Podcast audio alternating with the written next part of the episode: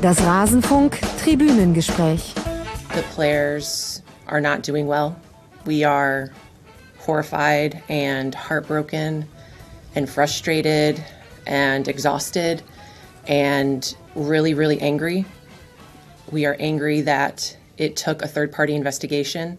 We are angry that it took an article in The Athletic and The Washington Post and numerous others. We're angry that it took over 200 people sharing their trauma to get to this point right now. You have failed in your stewardship. And it's my opinion that every owner and executive and U.S. soccer official who has repeatedly failed the players and failed to protect the players, who have hidden behind legalities and have not participated fully in these investigations, should be gone. Ein Thema und jede Menge Nachspielzeit. They should be gone. Die Verantwortlichen, sie sollen verschwinden, sagt Becky Sauerbrunn, ihres Zeichens Kapitänin der US-Frauen-Nationalmannschaft. Und damit hallo und herzlich willkommen im Rasenfunk-Tribünengespräch Nummer 46. Auch wenn ihr nicht alles verstanden habt, eventuell in diesem sehr langen englischen O-Ton, wird euch, glaube ich, ein Licht aufgehen im Rahmen dieser Aufzeichnung. So hoffe ich zumindest. Ansonsten hätten wir das Mindestmaß an Anforderungen nicht erfüllt. Wer ist wir? Zum einen Jürgen Kalver, den ihr natürlich schon kennt. Er ist der Ad American Arena auf Twitter. Er hat ein Buch geschrieben, das sehr empfehlenswert ist. Ich finde auch durchaus in diesem Kontext hier, denn er zeigt in dem Buch Der Stoff, aus dem die Helden sind, ganz wunderbar, was im Sportjournalismus eigentlich alles noch drinsteckt, jenseits von Team 1 hat gegen Team 2 mit X zu 0 gewonnen. Also und auch heute wollen wir ja über mehr sprechen als Sport. Jürgen, schön, dass du mir hier zugeschaltet bist. Ja, danke für die Möglichkeit und die Einladung und danke auch für die Empfehlung des Buches. Ja, sie kommt von Herzen, du weißt das. Als Disclaimer muss ich natürlich dazu sagen, dass ich auch eine Diskussionsrunde mit dir veranstaltet habe, als das Buch herausgekommen ist.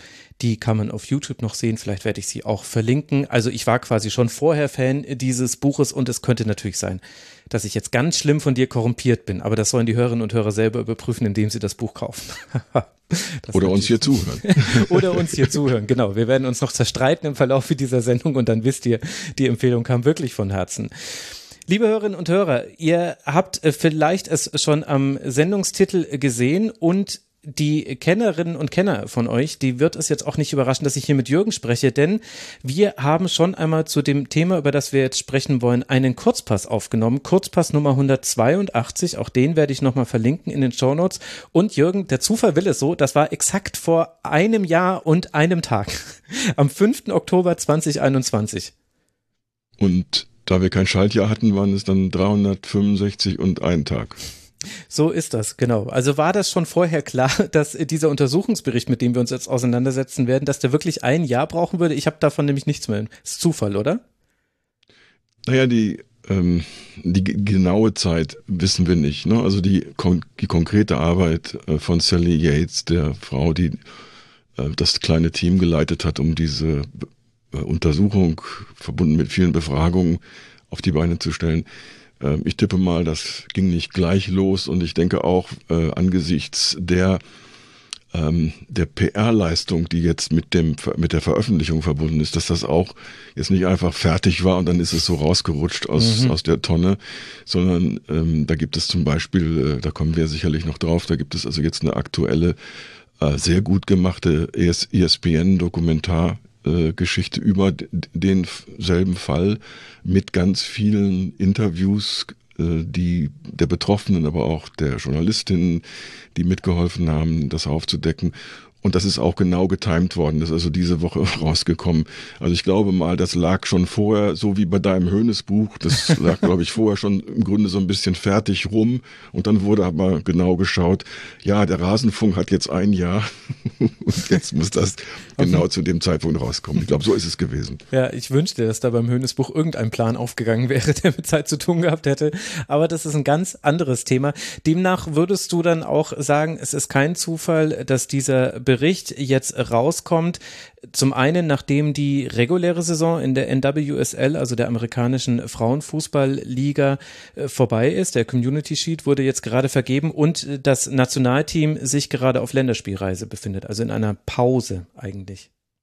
Also ich glaube schon, dass man versucht hat, äh, keinerlei äh, extra äh, Unruhe irgendwo mit reinzubringen. Ne? Also dass man das Gefühl hat, ja, ähm, oder dass man weiß, das ist halt auch die amerikanische Art, wenn solche Dinge dann ähm, veröffentlicht werden, dann weiß man, das provoziert Reaktionen äh, aller Art da müssen auch bestimmte Menschen jetzt auch wie Becky oder wie Frau Yates, die müssen dann auch äh, vor einer Kamera sitzen können und die Zeit haben und so. Also das mhm. wird alles irgendwie mit bedacht. Äh, ich war nicht dabei, aber das würde mich wundern, wenn das jetzt alles rein zufällig passiert. Und ich glaube, das, was du jetzt zum Sportkalender gesagt hast, ist bestimmt für den Rahmen auch nicht unwichtig. Denn im Grunde ist es auch nicht wichtig, wann genau das rauskommt, außer es versickert und es kommt überhaupt nie raus.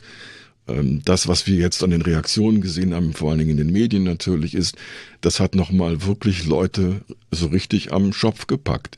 Die mhm. Detailinformationen sind ähm, auch unbestritten. Ne? Also es gibt jetzt nicht Leute, die sagen, so war es nicht. Also Leute wie die, die Beschuldigten, die sagen irgendwie so gut wie gar nichts. Ähm, und äh, das heißt also, sobald man anfängt, sich mit den Details wirklich zu beschäftigen, erkennt man auch viel besser, das sagt ja auch Frau Yates an einer Stelle in einem Interview, das wir, glaube ich, gleich mit ähm, anbieten können, ähm, dass, dass, ähm, dass man wirklich nicht nur so von der, aus der Ferne das alles betrachtet und sagt, ja, da gibt's jetzt diese schlimmen Sachen und so mhm. weiter, sondern wirklich der, der Detail, ähm, die, der, der Detailcharakter oder der Charakter der Details, äh, ergibt eigentlich bei jedem, der also Interesse hat, sich mit diesen Sachen zu beschäftigen, eine ganz klare Vorstellung davon, was alles passiert ist und was alles dabei verschleiert und vertuscht worden ist. Mhm.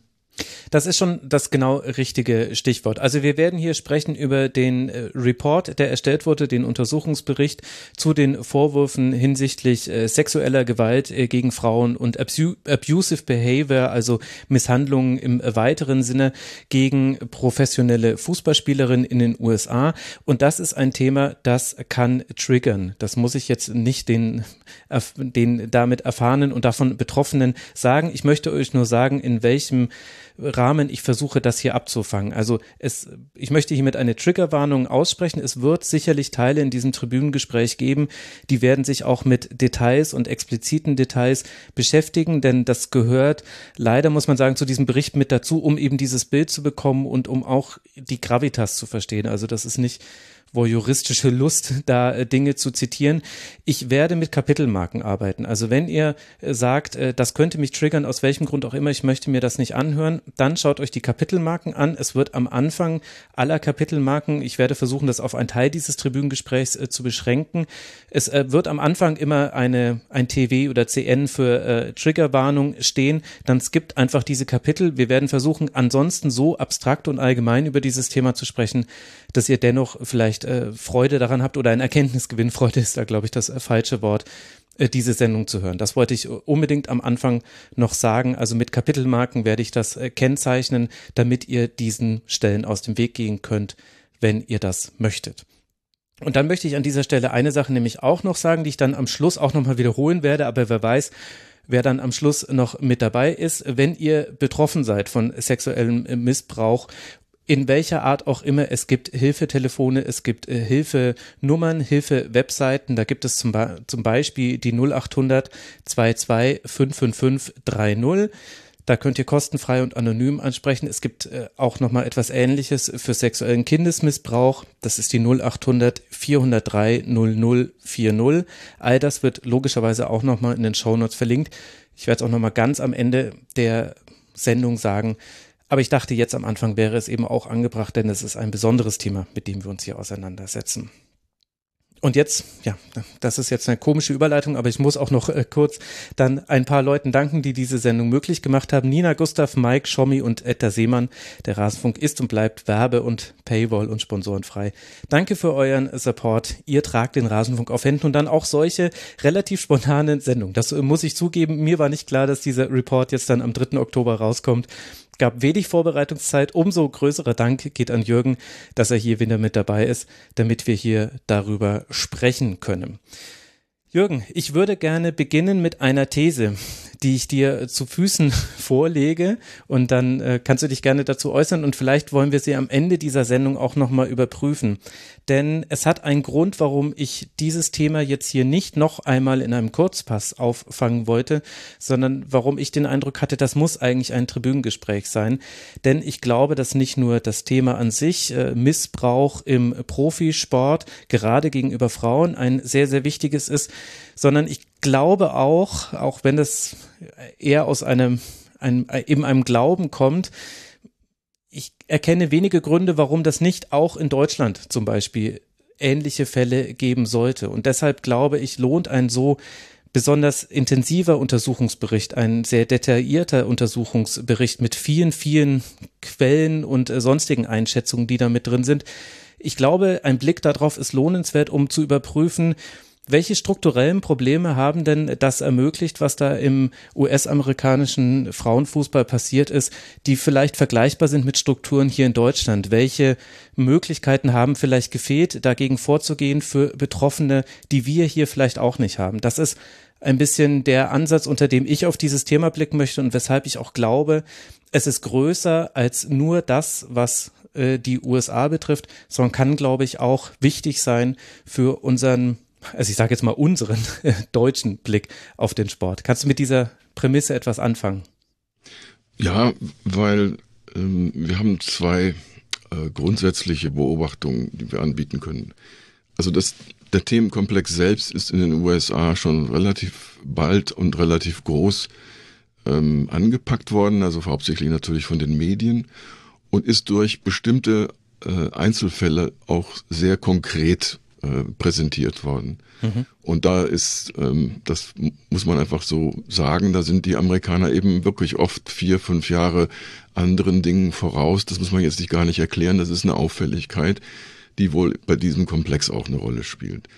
Dann haben wir aber, ähm, glaube ich, ich würde das gerne aufteilen in eine Phasenbeobachtung. Also die erste Phase auch für mich als Journalist, der das begleitet und der das dann auch mit aufgreift, das ist so die, ähm, die, der Bereich, wo man sagt, ja, was ist denn hier los? Äh, was, was passiert da eigentlich? Und warum wird das nicht ähm, entsprechend behandelt, also disziplinarisch und so weiter und so weiter? Das heißt, das fängt also an der ganz unteren ähm, Stufe erst an, dass man sagt, äh, hier muss doch was passieren. Und im Laufe der Jahre ist halt in verschiedenen Bereichen, das gilt für die USA mit anderen Mechanismen, aber es gilt eben inzwischen auch für Deutschland, ist einiges passiert. Das heißt, wir haben inzwischen auch in Deutschland äh, mehrere ähm, Kräfte, die helfen, das Thema ähm, ganz weit oben abzuhandeln und nicht nur so Unterkante Oberlippe, nee, Oberkante Unterlippe, so, so halb, so gar nicht. Und das betrifft die Sporthochschule in Köln, die ja nun die eine der wichtigsten Bildungseinrichtungen für Sport in Deutschland ist. Das betrifft auch den, äh, den Sportausschuss im Bundestag, die sich auch damit beschäftigt haben.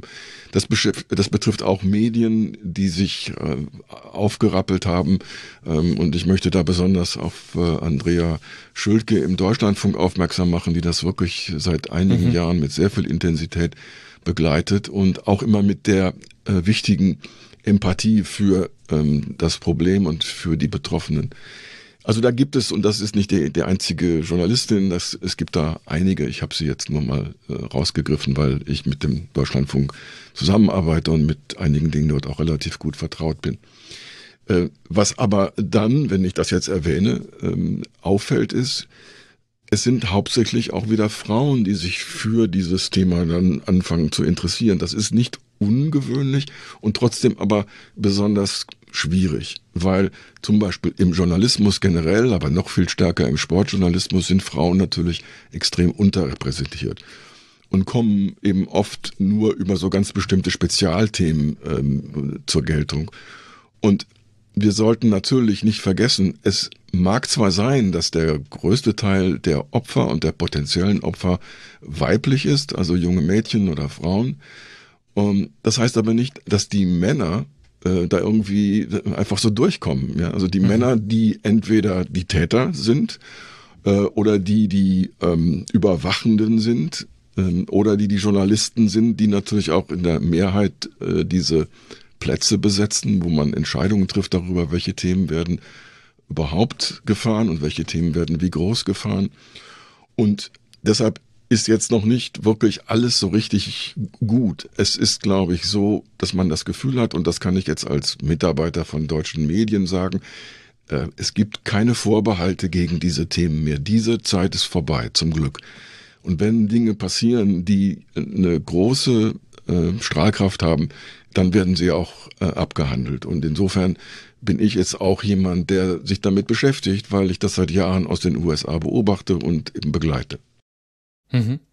Ja, es ist interessant, dass du diesen Punkt nochmal aufmachst. Ich habe da heute auch äh, drüber nachgedacht. Also wie gesagt, es war relativ spontan, dass wir das hier zu einem Tribünengespräch erklärt haben und uns überhaupt verabredet haben. Da warst gerade du auch zeitlich sehr flexibel. Herzlichen Dank dafür. Aber da habe ich eben auch nochmal drüber nachgedacht, äh, ob das ein Problem ist, ob ich das problematisieren möchte, dass jetzt dann zwei Männer über dieses äh, Thema sprechen. Und dann hatte ich aber ähnliche Gedanken wie du, dass äh, dass es eben auch ein Problem ist, wenn es in Anführungszeichen Frauenthemen gibt, gerade eben weil sie noch leider unterrepräsentiert sind im Sport. Und gleichzeitig habe ich dabei dann auch einen Gedanken, der noch weitergeht. Also zum einen ist das hier ein Themenbereich, der so eindeutig in die Gesellschaft hineingreift, also wo Sport und Gesellschaft so miteinander verfließen, dass er zum einen will man sich, also da, da kann sich kein Sportjournalist irgendwie vor diesem Thema vorbeiwinden, weil es eben wirklich mal eine größere Bedeutung hat, als, hat als wer ist jetzt Meister geworden. Das muss man so klar sagen. Und zum anderen habe ich eben immer noch diesen ähm, Don't protect your daughters, educate your sons Gedanken so ein bisschen im Hinterkopf, dass ich glaube, ein großes Problem ist eben, dass oft die männliche, dann auch oft Täterperspektive, nicht immer, du hast es schon richtigerweise gesagt, in diesem Fall jetzt aber zum Beispiel ist die Männerperspektive, eine Täterperspektive. Also die Männer, die jetzt hier vorkommen, sind äh, zum überwiegenden Teil Täter.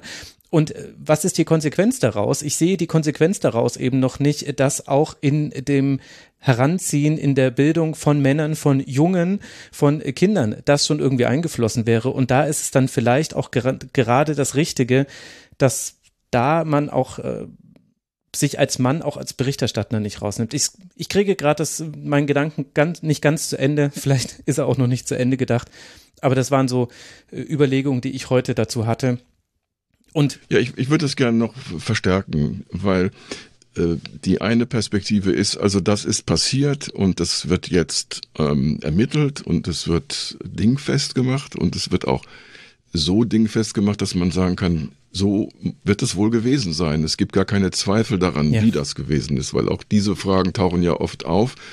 Also es gibt den, den klassischen Bereich, wenn es um Vergewaltigung äh, im juristischen Bereich geht, ähm, wird oft in Zweifel gezogen, dass die Frau, die ähm, eine Klage vorgebracht hat oder äh, zur Polizei gegangen ist oder äh, auch die Staatsanwaltschaft überzeugen konnte, dass es ein Ermittlungsverfahren geben muss und eventuell auch einen Prozess.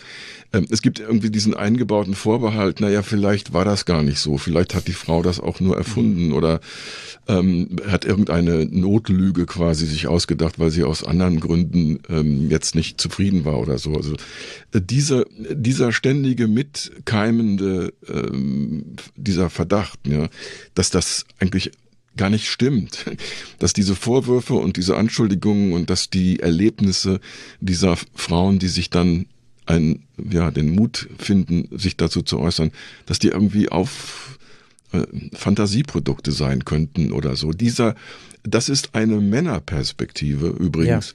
Ja. Ähm, die Frauen, ich, es, gibt, es gibt immer Gründe, Skepsis zu haben. Also ich sage jetzt nicht, wir sollten jetzt immer alles glauben, was jeder erzählt, aber ähm, wenn, wenn wir äh, uns anschauen, wie sich das auch durch bestimmte Erhebungen und statistische Begutachtungen äh, dokumentieren lässt, der Fall, in dem das passiert, oder die Fälle, in denen das passiert, die sind so minimal, dass wenn man mit dieser Schutzbehauptung anfängt, in so ein Gespräch zu gehen, ist man auf einem völlig falschen Dampfer.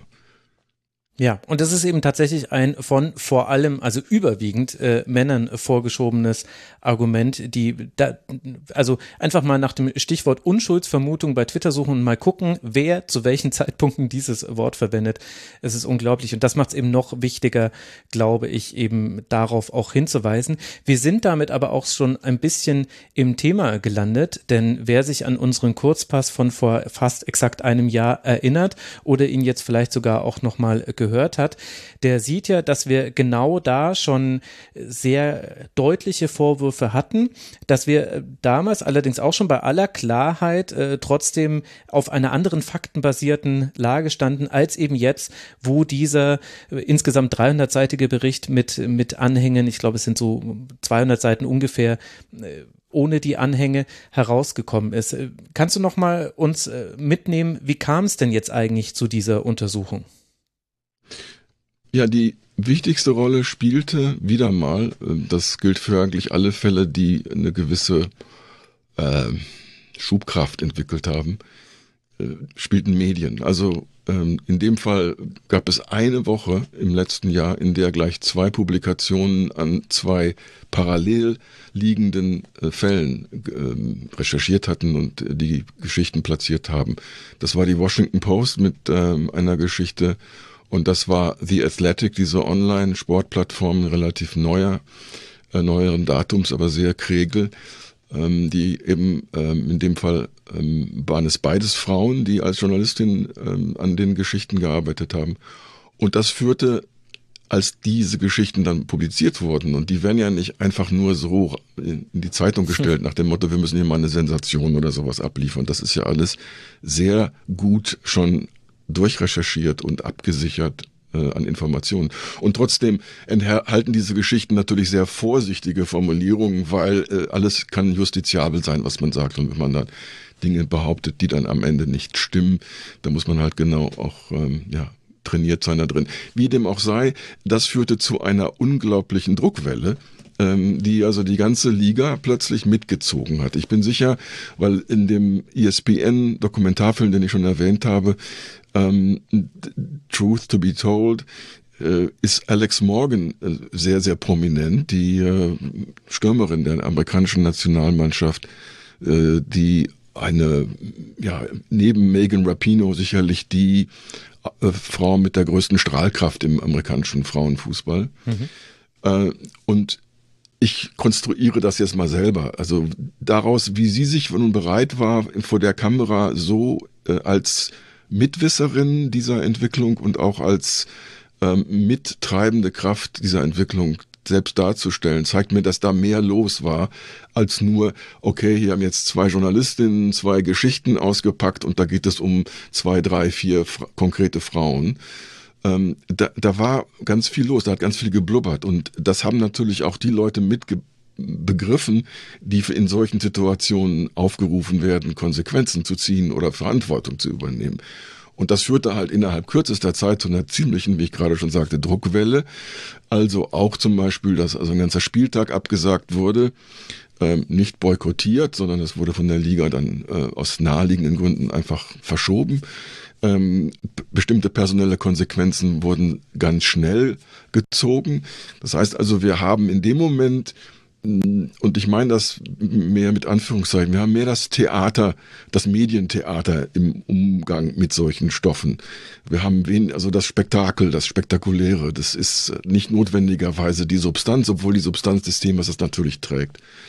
Und natürlich werden dann auch in dem Moment all die anderen Frauen, die ganz viel gewusst haben, entweder weil sie schon mit reingebracht worden sind als Mitwisserinnen, also als Vertraute von, von Dingen, die also äh, an betroffene Frauen ihnen erzählt haben und so weiter. Oder aber auch die, ähm, der, der Vorwurf, ähm, der dann ähm, auch auftauchte irgendwann über Paul Riley und seine ähm, intensive, intime Beziehung zu einer ganz bestimmten Spielerin, ähm, all das wird das eben jetzt erst so richtig klar. Und was auch, auch jetzt so richtig klar wird, ist, diese Figuren, die man dort ähm, jetzt namhaft gemacht hat und in ja, bloßgestellt hat, die, das sind keine äh, einzelnen Ereignisse. Da ist irgendjemand mal, weiß ich nicht, im, im Alkoholsuff oder so irgendetwas ausgerutscht oder so.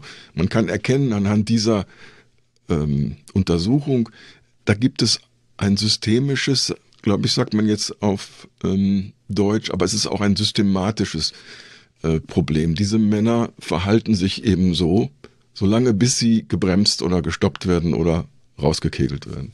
Mhm. Ja, da werden wir noch äh, zu sprechen kommen im Detail. Jetzt haben wir diese, diese Welle damals mitbekommen, diese Druckwelle. Kannst du uns noch was zu den Hintergründen dieses, äh, dieses Untersuchungsberichts sagen? Also wir werden sicherlich auch noch über Sally Yates äh, sprechen. Aber wer hat denn das erstmal bezahlt und in Auftrag gegeben, zum, gegeben zum Beispiel? Das ist ja gar nicht so unrelevant. Nein, überhaupt nicht. Nun ist die ähm, die Nähe zwischen der Liga und dem amerikanischen Fußballverband, die ist halt strukturbedingt, weil der amerikanische Fußballverband hat irgendwann eingesehen, dass diese wirtschaftlich sehr schwache äh, Aktivität Frauenfußball, professioneller Frauenfußball in den USA, dass die bestimmte Unterstützungsmodule braucht. Und die dritte Auflage, wir reden ja jetzt hier von der dritten Auflage mhm. dieses Versuchs, eine Frauenfußballliga zu etablieren, die zehrt davon, dass der Kader der amerikanischen Fußballnationalspielerinnen über ähm, den Fußballverband finanziert wird. Die bekommen ihre Gehälter aus den Töpfen, die dazu und Verträgen, die sie mit dem Verband haben. Das heißt, es gibt eine ähm, ja, es gibt eine Stelle oder eine, ein, ein, kulturell einen Ort, an dem die ihre Interessen gebündelt haben. Nur da das alles vor dem Hintergrund der Liga passiert ist und nicht vor dem Hintergrund des Verbandes, da haben wir ja andere Auseinandersetzungen erlebt. Also zum Beispiel, wenn es um die Bezahlung dieser Spielerinnen geht und was die da äh, erkämpfen mussten. Aber hier geht es wirklich um das ähm, Spielfeld Fußballliga NWSL ähm, die, der Verband ist eingesprungen. Äh, statt, also, äh, und das hat, das, das, das hat Sinn, das ergibt Sinn, weil damit kommt man schon mal auf eine leicht neutralere Ebene, aber nicht desinteressiert. Und was aber vom Timing her, glaube ich, extrem wichtig ist, und das werden einige nicht wissen, weil sie den Fußball hier nicht so verfolgen, wir haben seit einer gewissen Zeit eine Frau als Präsidentin. Und die mhm. ist auch ehemalige Nationalspielerin. Das heißt, sie kennt also zwar jetzt nicht mehr unbedingt alle direkt und persönlich, aber sie kennt das Milieu, sie kennt auch das, ähm, die Stimmung, in der diese Nationalmannschaft gewachsen ist im Laufe der letzten drei Jahrzehnte oder so. Ich erinnere mich, ich habe zum Beispiel in den 90er Jahren vor der Frauen-WM in Schweden ähm, war ich in Orlando im Trainingslager und habe da ähm, mit äh, Spielerinnen, äh, Dam damaligen Spielerinnen gesprochen. Ich hab, kann mich nicht an äh, Cindy Palo äh, erinnern, ähm, die damals noch Cone hieß, aber mhm. an, an andere Gespräche mit äh, prominenten Spielerinnen. Also ähm, diese Frauenfußballnationalmannschaft als, wie wollen wir das nennen? Es ist mehr als nur eine Keimzelle, es ist, äh, es ist ein Transmissionsriemen, es ist ein, ein Kraftfeld. Ähm, die, die hat ja diesen Fußball hier äh, mit nach oben gebracht. Und jetzt haben wir eine Frau an der Spitze des gesamten Verbandes. Und die Frau, das zeigt sich eben bei vielen Fragen, entwickelt eine ganz andere Bereitschaft, sich mit kritischen Sachen auch auseinanderzusetzen, auch ihre Verantwortung zu akzeptieren und nicht nur einfach ähm, Dinge runterzuspielen oder zu vertagen oder irgendwie den Geräuschpegel runter zu dimmen, äh, weil man möchte ja möglichst nicht dauernd daran erinnert werden, dass irgendwas nicht, äh, nicht richtig läuft. Also der Fußballverband US Soccer wird zum Transmissionsriemen und gibt diese Untersuchung in Auftrag. Und die wählen nun aus eine Frau, die erstmal tadellos mit tadellosen Credentials daherkommt. Sally Yates als äh, Staatsanwältin und dann äh, Generalstaatsanwältin und das ist in den USA gekoppelt. Das, damit ist man auch Justizminister auf Bundesebene. Das war sie zwar nicht lange äh, und sie wurde von Trump rausgeschmissen, aber ähm, das ist ja das fast war auch, auch schon eher, ein Ritterschlag. Das wollte ich gerade sagen. ja, danke, hast du gut reingebaut. Ähm, und ja, dann wissen wir nur, ja, die kriegt jetzt den Auftrag, die soll das machen. Die ist inzwischen halt als äh, Anwältin in einer Privatkanzlei äh, engagiert und natürlich braucht die auch ein bisschen Hilfe. Ähm, aber der Verband stellt das Geld bereit, weil das ist ja nicht jetzt eine ehrenamtliche äh, Leistung dieser ähm, Fachfrauen, die sich dann da äh, als Anwältin und als ähm, Ermittlerin profilieren. Mhm. Aber das ist eben nochmal ganz wichtig hervorzukehren. Es ist eben nicht nur das Nationalteam als äh, treibende Kraft, das in den USA ganz wichtig ist. Wir haben zum Beispiel im Kurzpass damals unter anderem über einen Tweet von Megan Rapino ganz äh, ausführlich nochmal gesprochen, sondern es sind eben wieder Frauen, die in Führungspositionen kommen müssen und sich dann gegenseitig befähigen, so etwas aufzuarbeiten. Das äh, ist schon ein Teil des Problems. Das wird auch äh, nochmal eindrucksvoll durch das Ergebnis des Untersuchungsberichts dann auch nochmal offengelegt gelegt, aber das darf man hier eben nicht außer Acht lassen. Das soll definitiv nicht unter den Tisch fallen.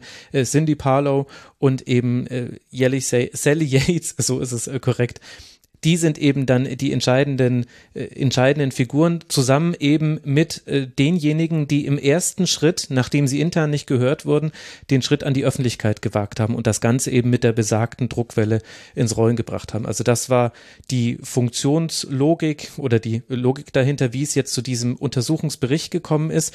Wenn wir dann dabei sind, dann, äh, bevor wir über die Ergebnisse von Sally Yates sprechen, magst du noch ein paar mehr Worte zu ihr sagen? Wie, welche, welche Rolle spielt sie auch als öffentliche Figur in den USA? Mir hat jetzt der Name ehrlicherweise gar nichts gesagt. Also sie war hm, keine besonders prominente Person bis zu dem äh, Tag, an dem sie ähm, in einem in einer Anhörung in einem Ausschuss äh, im Kongress aufgetreten ist. Und das war in der Phase, in, als Trump 2017 dann an den, auf den Präsidentenstuhl geklettert ist.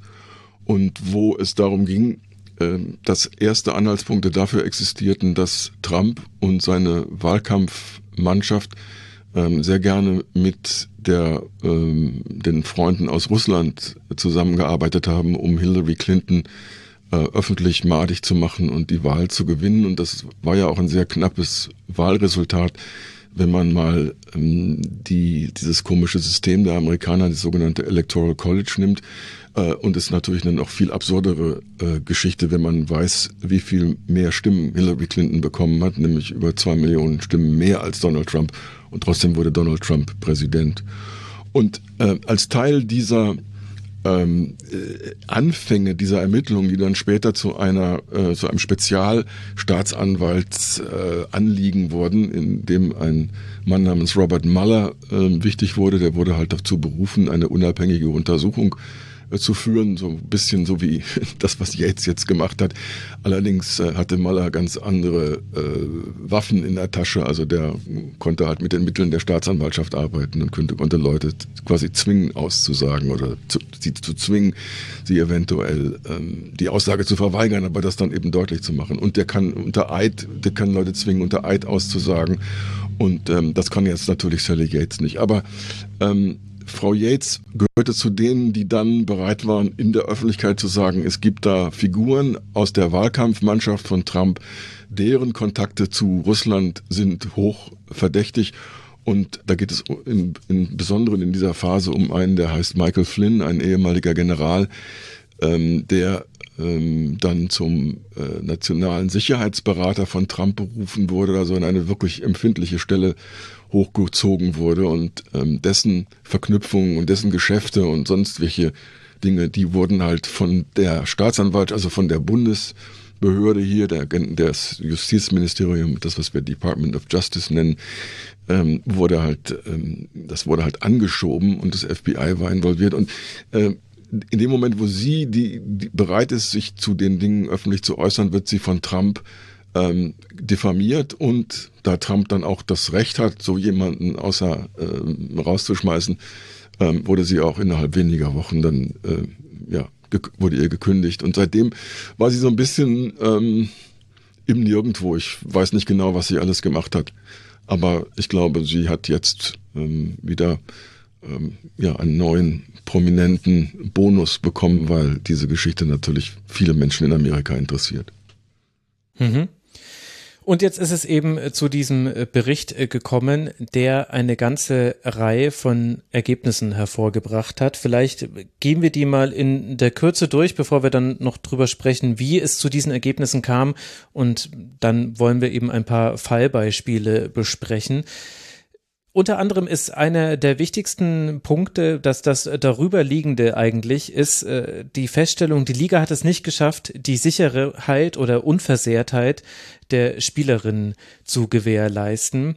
Äh, da wird unter anderem auch nochmal genau die Genese dieser Liga angesprochen. Also deswegen war das auch gut, dass du das nochmal erwähnt hast. Ähm, nach dem Erfolg des äh, Frauen-Nationalteams 2012 wurde sie relativ schnell aus dem Boden gestampft, als eben dritter Versuch, eine professionelle Frauenfußballliga zu etablieren. Und da hat der US-Verband eben viele Aufgaben übernommen. Ich habe dem Bericht entnommen, dass äh, die Liga zum Teil nur drei Mitarbeitende hatte. Das heißt, es äh, gab nur sehr wenige Menschen für viele Aufgaben, die zu tun waren. Und das könnte eben einer der Gründe gewesen sein, warum man sich mit diesem Thema des Fehlverhaltens und äh, sexueller Gewalt nicht auseinandergesetzt hat, äh, obwohl das in der Vorgängerliga schon für Probleme gesorgt hat. Und das fand ich einen ganz interessanten Punkt, weil der ja auch nochmal über, hinausreicht über das Hier und Jetzt, sondern in die Vergangenheit hinein. Ja, und es gibt, und das ist ähm, teilweise, hat das mit dem amerikanischen Rechtsverständnis so grundsätzlicher Art zu tun. Ähm, ich sage an der Stelle immer gerne als Hinweis, äh, ihr wisst, wie viel äh, Regeln es im Fußball gibt. Ähm, und ihr wisst vielleicht auch, wie viele Regeln es im American Football gibt. Das Buch mit den Regeln hat über 100 Seiten. Ähm, das heißt, also der der Ansatz oder die Definition, was ist rechtens und was ist verboten und was äh, würde verfolgt, was würde bestraft. Das amerikanische Rechtsverständnis sieht eigentlich vor, dass man möglichst alles so detail, detailgerecht wie möglich äh, festlegt. Irgendjemand, der die Autorität hat, das zu tun, ein Gremium, ein Vorstand, was auch immer, äh, ein Ausschuss bestimmt, das ist jetzt hier rechtens und das ist hier nicht erlaubt. Und das hat sich in allen möglichen anderen Bereichen der amerikanischen äh, Arbeitswelt auch durchgesetzt. Also man wird kaum eine Firma finden, also eine größere Firma, in der es nicht irgendein Papier gibt, das also klar macht, was hier alles im Umgang miteinander zum Beispiel, also da wird vieles geregelt, aber auch der Umgang der Mitarbeitenden miteinander und sei es also dann auch konkreter, wenn, wie, wenn es um äh, Beziehungen geht, also intimere Beziehungen und so weiter. Ähm, das wird da alles ähm, genauestens festgelegt. Dieses Papier würde eigentlich auch eine, äh, ein Unternehmen wie diese Liga brauchen, denn wir reden hier von vielen Mitarbeitenden. Also das mhm. sind jetzt, glaube ich, zwölf Mannschaften. Ich hoffe, ich habe jetzt hier nicht verzählt. Ja. Ähm, also ziemliche Kader, ähm, ziemliches Umfeld. Also da ist einiges geboten. Und wenn man so tut, als müsste man das nicht regeln, was da schieflaufen kann, dann macht man natürlich was falsch. Also die Erkenntnis, dass man aus welchem Grund auch immer in der Genese dieser Liga nie darüber nachgedacht hat, dass man so ein Papier bräuchte, ist eine dieser Aha-Geschichten. Also die, die Frauen, die sich beschweren wollten, wussten gar nicht genau, wie sie das machen sollen. Mhm. Genau, und Beschweren ist ja eigentlich äh, fast schon ein äh, zu sanfter Begriff dafür. Ich habe da heute auch drüber nachgedacht, was eigentlich so die richtige Terminologie für sowas ist. Sie wollten äh, Missbrauch anzeigen im Grunde. Also jetzt nicht polizeilich anzeigen, aber bei den Verbänden, bei ihren Teams anzeigen. Das ist nicht einfach nur eine Beschwerde, jemand hat meinen Joghurt aus dem Kühlschrank äh, gegessen. Das hat schon nochmal eine andere Gravitas und ist aber unter anderem deshalb nicht erfolgt, weil es eben diese Anlaufstelle nicht gab und weil es eben diese Vorerfahrungen auch gab und dass es eben hier schon mal der erste von vielen Hinweisen, die diesen Bericht durchziehen. In der Vergangenheit gab es immer wieder Fälle, die intern zur Anzeige gebracht wurden und es ist nichts passiert aus den unterschiedlichsten Gründen, aber das darüber steht ein systemisches Versagen. Und das ist quasi die, die verrottete Wurzel, die schon in der Gründung dieses Verbandes oder in dieser Neugründung der Liga 2013 mit übernommen wurde, ist zumindest mein Eindruck. Ja, und es ist verschränkt mit einer Kultur, die bei den ähm, Jugendfußballerinnen äh, hauptsächlich mhm. festzustellen ist. Ähm, ich glaube, dass junge Männer es eher gewohnt sind, ähm, hart angepackt zu werden und teilweise auch übergriffig angepackt zu werden. Ähm, dass aber äh, unser Lernprozess für uns alle bedeutet, das ist auch nicht okay. Es ist nur, es wird nur eher akzeptiert.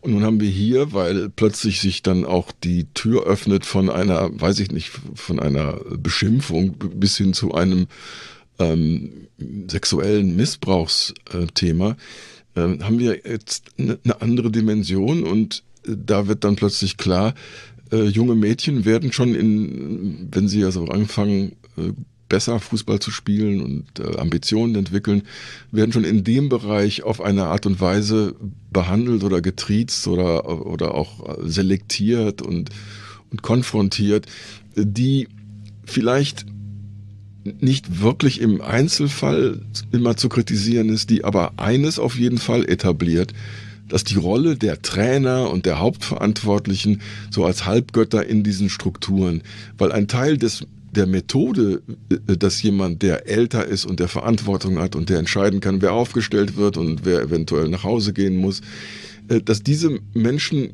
arbeiten ja mit bestimmten Techniken, um ihre Machtposition auch äh, zu erhärten. Und wenn eben sich herausstellt, das ist ja dieser, auch ein Teil dieses, dieses Untersuchungsberichts, dass auf dieser Ebene schon konditioniert wird, oder der neue Ausdruck ist, glaube ich, Grooming, ähm, dann äh, sollte man sich nicht wundern, dass sich zumindestens Männer so fühlen, als könnten sie sich rausnehmen, was sie möchten. Und selbst wenn sie vielleicht mal irgendwann ähm, dafür attackiert würden oder kritisiert würden, würden sie immer noch einen Weg finden, sich da irgendwie rauszustehlen aus der Verantwortung. Und das ist das Gute an diesem Papier, dass man jetzt sagen kann, Leute, wir müssen schon früher anfangen, im Umgang mit jungen Spielern, Spielerinnen ähm, anders zu denken. Und wir müssen eine andere Form von Autorität entwickeln als Trainer. Und ähm, weiß nicht, wie schnell das jetzt in so einem Verband und in so einer Liga sich abspielen kann, aber möglicherweise gibt es schon bald so Gespräche darüber, wie können wir Leute rausfiltern, die diesen, die diese Qualität nicht haben, die, die, die nicht wirklich auf Augenhöhe mit anderen Menschen arbeiten können. Mhm. Apropos herausfiltern, das, was ihr da im Hintergrund hört bei Jürgen, ist ein Rasenmäher. Wir dachten, das würde sehr gut zum Rasenfunk passen. Ich bin mir aber ziemlich sicher, dass er nicht die ganze Folge über hinter dir mähen wird. Ich würde gerne einen O-Ton dazu von Sally Yates ein, äh, einspielen. Zunächst auf Englisch. Ich werde dann danach die deutsche Übersetzung mitliefern. Äh, sie hat äh, PBS News Hour, einer öffentlich-rechtlichen Nachrichtensendung, ein Interview gegeben und du warst so nett, mir nicht nur den O-Ton, sondern sogar auch die Übersetzung mitzuliefern. Wir hören mal kurz, wie sie das das formuliert hat, was wir hier angerissen haben. Yeah, we our investigation was of the NWSL of women's professional soccer, but player after player told us about their experiences in youth soccer. And again, you know, there's there's a range of conduct here in in the abuse, but one of the really common threads we heard was that these young players um, got used to being verbally abused by their coaches. And frankly, some of the parents, I think, got used to that as well. And there were also very gray lines in the relationships between players and coaches. You know, I think that we all need to wake up and step up and look at what is going on in our youth leagues and, and take control of Genau, ich übersetze es nochmal kurz. Sie hat gesagt, unsere Untersuchung bezog sich zwar nur die, auf die NWSL, also die Frauenliga, auf den professionellen Frauenfußball, aber eine Spielerin nach der anderen erzählte uns von ihren Erfahrungen. Und da gibt es eine Reihe von Verhaltensweisen und Formen von Missbrauch, bei denen einer der gemeinsamen Fäden ist, dass sich bereits junge Spielerinnen daran gewöhnt haben, von ihren Trainern verbal beschimpft zu werden. Und Eltern haben sich wohl auch daran gewöhnt. Aber was die unmittelbaren Beziehungen zwischen Spielern und Trainern angeht, müssen wir alle aufwachen und uns ansehen, was im Jugendbereich vor sich geht und das in den Griff bekommen. Und das scheint mir, Jürgen, eine der zentralen Erkenntnisse zu sein, die sich bestimmt auf jedes Land dieser Welt übertragen lassen. Man darf Fehlverhalten oder Fehlverhalten ist mir fast ein zu kleines Wort, aber äh, Missbrauch von Machtpositionen, wir dürfen das nicht normalisieren und das fängt schon im Jugend- und Kinderbereich an. Ja, und ich denke mal, dass die amerikanische Dimension da sogar ein bisschen ähm, herber ist. Ähm, es ist nur eine Spekulation meinerseits. Nun bin ich nicht wirklich vertraut mit dem, was in Deutschland alles so im, auf der Basis, an der Basis passiert, aber ähm, hier in den USA ist Fußball, und das gilt äh, auch für die Frauen, ist eine sehr kommerzialisierte Geschichte. Das heißt, es gibt zwar ein, ein Basisprogramm, das ist verankert an den Schulen, an den Highschools hauptsächlich, wo junge Spielerinnen und Spieler ähm, rekrutiert werden und äh, viele von denen haben dann den Plan, mit ihrer, äh, mit diesem Können sich eine ein Stipendium an, an einer Universität zu verdienen, wo auch Fußball verankert ist. Ähm, aber um richtig gut zu werden, reicht es nicht einfach da mitzumachen. Also gibt es eine richtig institutionalisierte Dimension von sogenannten Camps, also von äh, Trainingslagern, die von privat organisierten ähm, Firmen äh, geleitet werden, wo mhm. Trainer an, an jede Menge Geld abgreifen und die sind dann halt, je nachdem, wie die Spielerinnen sich dann entwickeln, ähm, haben die einen, einen großen Leumund, Leumund und ähm, können also ordentlich Geld verdienen. Das heißt, wir haben äh, von Anfang an eine kommerzielle Geschichte und auch eine sehr erfolgsdefinierte Geschichte. Natürlich möchte auch in Deutschland ein Trainer, der jetzt meinetwegen in einer Jugendabteilung in einem Verein arbeitet, dass seine äh, Spielerinnen und Spieler, dass sie auch Erfolg haben. Aber meine Güte, wir haben auch eine Struktur. Wir haben die Kreisligen, wir haben die Bezirksligen, wir haben die Verbandsligen, wir haben die Dörfer, wir haben die Großstädte, wir haben also Unterschied, ein ganz unterschiedliches Panorama von Möglichkeiten. Und niemand ist so verstiegen zu glauben, dass er nun den nächsten Michael Ballack oder so schon mit zehn Jahren äh, da hat und dass er den jetzt unbedingt äh, mit allen Mitteln, mit quasi militärischen äh, Mitteln ähm, nach oben bringen muss oder so. Das ist so im, nach meiner Einschätzung im im, deutschen Sport und im deutschen Fußball nicht, nicht gegeben. Das heißt, einerseits ist zwar der amerikanische Fußball, zumindest wenn es um die Männer geht, eher stiefkindmäßig. Das Niveau ist gar nicht so groß. Andererseits gibt es aber diese ähm, dieses System der Förderung und diese Förderung wird auf Leistung, auf Ertrag und auf Kommerz und auf Geld abgestellt. Deshalb haben wir auch sehr viel weniger schwarze Spieler, äh, als wir vielleicht äh, haben könnten. Und wir haben vor allen Dingen sehr viel weniger Lat lateinamerikanische ähm, Spieler, als wir haben könnten, weil die bringen ja schon familiär und kulturell eigentlich ihr Interesse an Fußball mit. Warum ist das so? Weil man richtig Geld braucht. Man braucht also mindestens das Mittelschichtseinkommen eines einer amerikanischen Familie, um solche Förderungsmechanismen äh, mit zu unterstützen. Äh, ich hoffe, man versteht das. Also ich glaube, dass es eine, eine Triebkraft gibt in diesem existierenden System, die da, die da die Leute verführt, die da die Verantwortung haben, ähm, auf äh, ja grenzwertig zu sich zu verhalten und nicht irgendwie sich ähm, gönnerhaft und, und liberal verhalten zu können. Die müssen irgendwie quetschen, sie müssen drücken, sie müssen was erreichen. Und wenn wir dann rüberspringen zu diesem einen Trainer Paul Riley. Ja, was war seine größte ähm, Visitenkarte oder was war seine Visitenkarte? Wo der Mann im Frauenfußball aufgetaucht ist, haben die Mannschaften besser gespielt und gewonnen.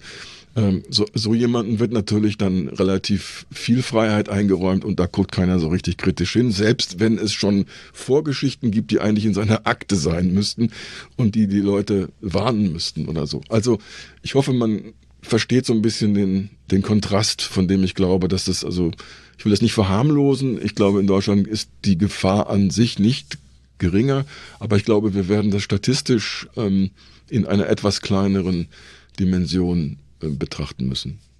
Ja, oder vielleicht auch über einen anderen Ansatzpunkt. Also du hast ja jetzt hier die Kommerz den kommerziellen Hintergrund auch schon des Jugendfußballs sehr schön beschrieben. Vielleicht ist das genaue Gegenteil, dass wir hier in Deutschland viel haben, Teil eines Problems oder ein Teil zumindest des Problems. In Deutschland basiert eben sehr, sehr viel auf dem Ehrenamt und auf Freiwilligkeit und äh, darüber, also es reißen sich jetzt nicht gerade alle Väter und Mütter von D-Jugendspielerinnen und Spielern darum, den Trainerjob auch noch mitzumachen. Das heißt, man hat eine, ein Grundgefühl der Dankbarkeit, dass es Trainer gibt, die sich um die Kinder und die Jugendlichen kümmern, die ihre Zeit investieren, die vielleicht auch sorgevoll mit ihnen umgehen, vielleicht auch manchmal sehr ehrgeizig mit ihnen umgehen. Die Geschichten sind jetzt auch nicht äh, allzu selten verbreitet von äh, Ehrgeizlingen auch in diesem Bereich. Aber was ich damit sagen möchte, ist, strukturell ist es zwar anders in Deutschland, gleichzeitig liegt aber in der, in dieser Andersartigkeit gleich auch wieder ein, ein möglicher Grund dafür, warum man vielleicht manche Fragen nicht stellt, äh, manchmal vielleicht auch äh, den Benefit of a Doubt. Ich bin heute ein bisschen im Englischen drin, weil ich so lange diesen äh, Bericht gelesen habe. Äh, also im Zweifel äh, für den Angeklagten ist jetzt ein bisschen nicht ganz treffend, aber ich glaube, ihr versteht mich, liebe Hörerinnen und Hörer.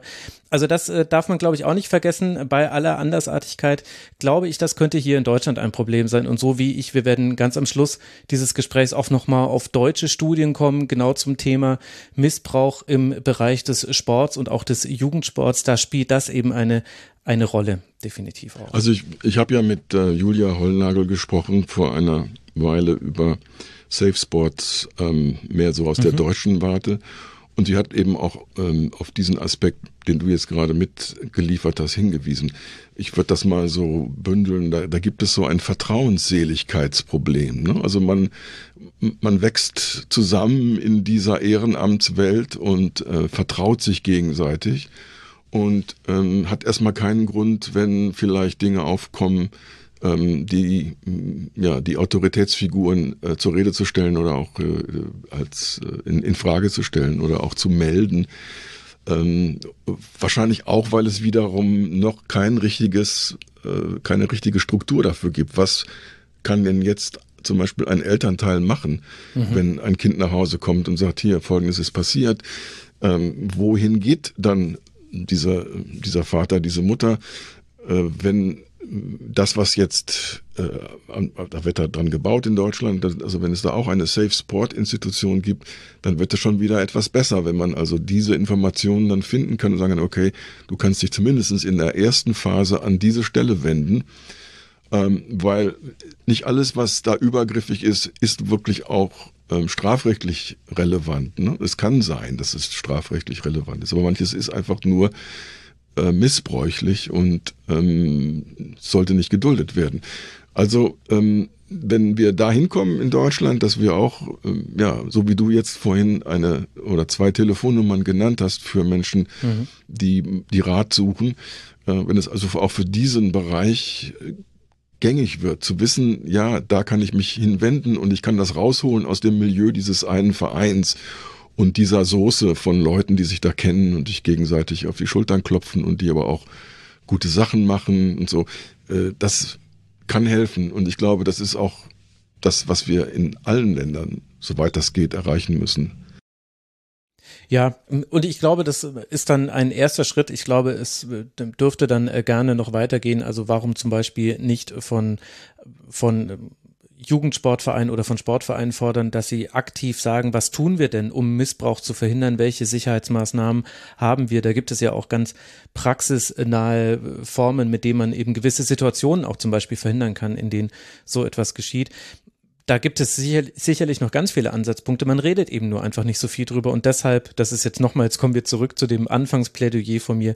Deshalb ist eben mir dieses Thema auch so am Herzen, weil ich das Gefühl habe, das ist eine Debatte, weil sie so unangenehm ist. Man redet nicht gerne über dieses Thema, weil es geht um das Schutzbedürftigste, nämlich um Kinder und um das gleichsam grauenhafteste, was ihnen passieren kann, nämlich Missbrauch in jeglicher Form.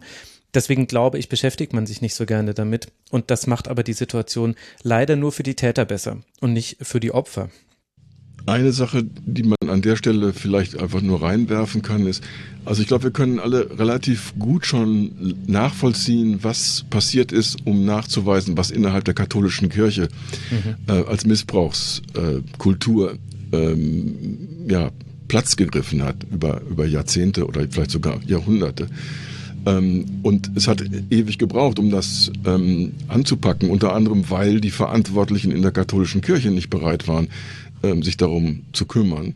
Äh, und im, ja, im Regelfall einfach nur den den Täter irgendwie versetzt haben in, ein, in eine andere in ein, anderes äh, in eine andere Position oder in eine andere Kirchengemeinde.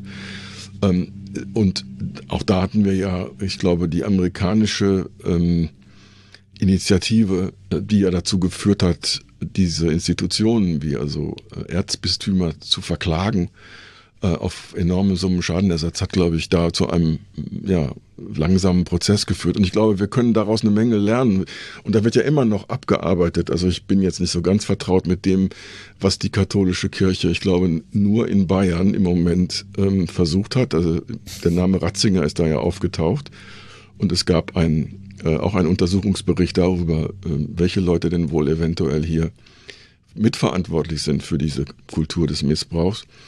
Ähm, aber ich glaube, man kann sich daran auch ein bisschen orientieren, deshalb habe ich das erwähnt. Also es gibt schon mal eine Art Vorbild für das, was angepackt werden muss. Mhm. Und gleichzeitig ist dieser Vergleich mit den Missbrauchsfällen in der katholischen und auch der evangelischen Kirche genau der richtige, um die Dimensionen des äh, Problems klar zu machen. Es gibt ja bereits eine Studie aus dem Jahr 2019, die haben wir auch damals im Kurzpass erwähnt und auch verlinkt. Ich werde sie auch hier nochmal verlinken, die eben äh, herausgefunden hat, dass im Sport doppelt so viele Fälle wie in der katholischen Kirche an Missbrauch vorgekommen sind. Also wenn wir alle es schlimm finden, wie die katholische oder auch die evangelische Kirche sich dahingehend verhalten, dann müssten wir im Sport eigentlich doppelt alarmiert sein und doppelt mehr tun. Und genau das Gegenteil ist zumindest meiner persönlichen Wahrnehmung nach der Fall.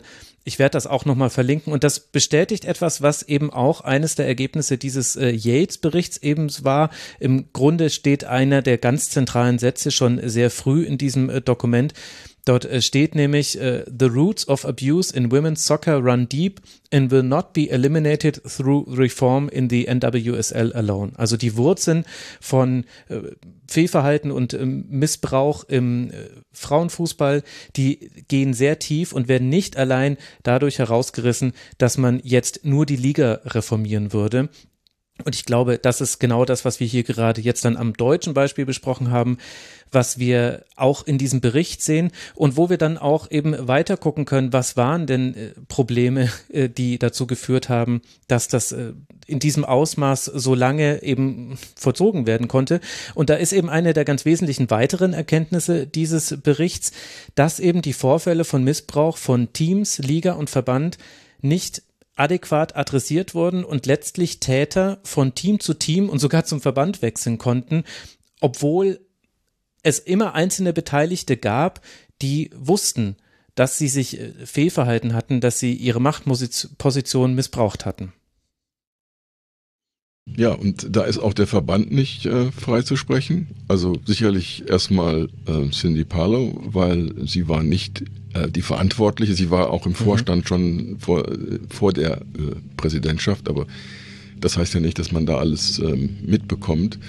Das ist ja wirklich ein Ehrenamt, eigentlich die, die Vizepräsidentschaft. Ähm, aber, und der taucht auch in, in der Doku auf vom ESPN, der, ähm, ähm, der ist nicht der Vorgänger von, von Cindy, aber es ist der, der, davor war, Sunil Gulati, ähm, einer der immer wieder auch in verschiedenen anderen Bereichen ganz merkwürdigen äh, Ausstrahlung äh, entfaltet. Also äh, der wirkt immer, der kommt immer so rüber, als hätte er Prinzipien oder so, aber wahrscheinlich nur bis zu dem Moment, wo die gebraucht werden. Wenn sie dann gebraucht werden, dann sind sie nicht so wichtig. Also über Sunil Gulati sollte man wissen, dass die WM, auf die wir jetzt zusteuern in Katar, findet ja nur deshalb in Katar statt, weil man die USA, die ebenfalls Bewerber waren und sicherlich die bessere Bewerbung hatten, weil man die nicht ausgewählt hat von, von dem damaligen äh, Gremium, das diese Entscheidung getroffen hat in der FIFA. Und Herr Gulati hat einfach äh, gar nicht erst versucht, ähm, dagegen vorzugehen, ja, obwohl er, er war nicht Mitglied aber äh, dieses, dieses Gremiums, aber ähm, er hätte ja auch sagen können, Leute, also so geht das nicht. Ne? Also, was ist hier los? Ähm, er hat das dann abgebügelt, so nach dem Motto, na ja, also da können wir jetzt quasi nichts machen. Und was ist dann das Resultat ähm, für Stillhalten, Füße stillhalten? Ähm, ja, man bekommt auch dann die WM halt mit Verspätung. Ähm, und insofern, äh, ja, sind alle, sind alle irgendwie geschmiert und zufrieden. Und ähm, das ist so ähm, ja mein Blick auf diesen Herrn. Der ist zum Glück jetzt nicht mehr dabei und ähm, ich glaube, der würde auch diese amerikanische Fußballentwicklung aufhalten. Also der hat zwar Meriten in der Phase, als das alles so richtig anfing, vor 30 Jahren oder so, da war der auch noch hauptsächlich Ballträger oder ähm, Platzwart oder sowas und hat sich dann hochgearbeitet. Der ist tatsächlich Professor, also der ist nicht jetzt einfach nur ein, ähm, ein Mensch aus der der ist Wirtschaftswissenschaftler.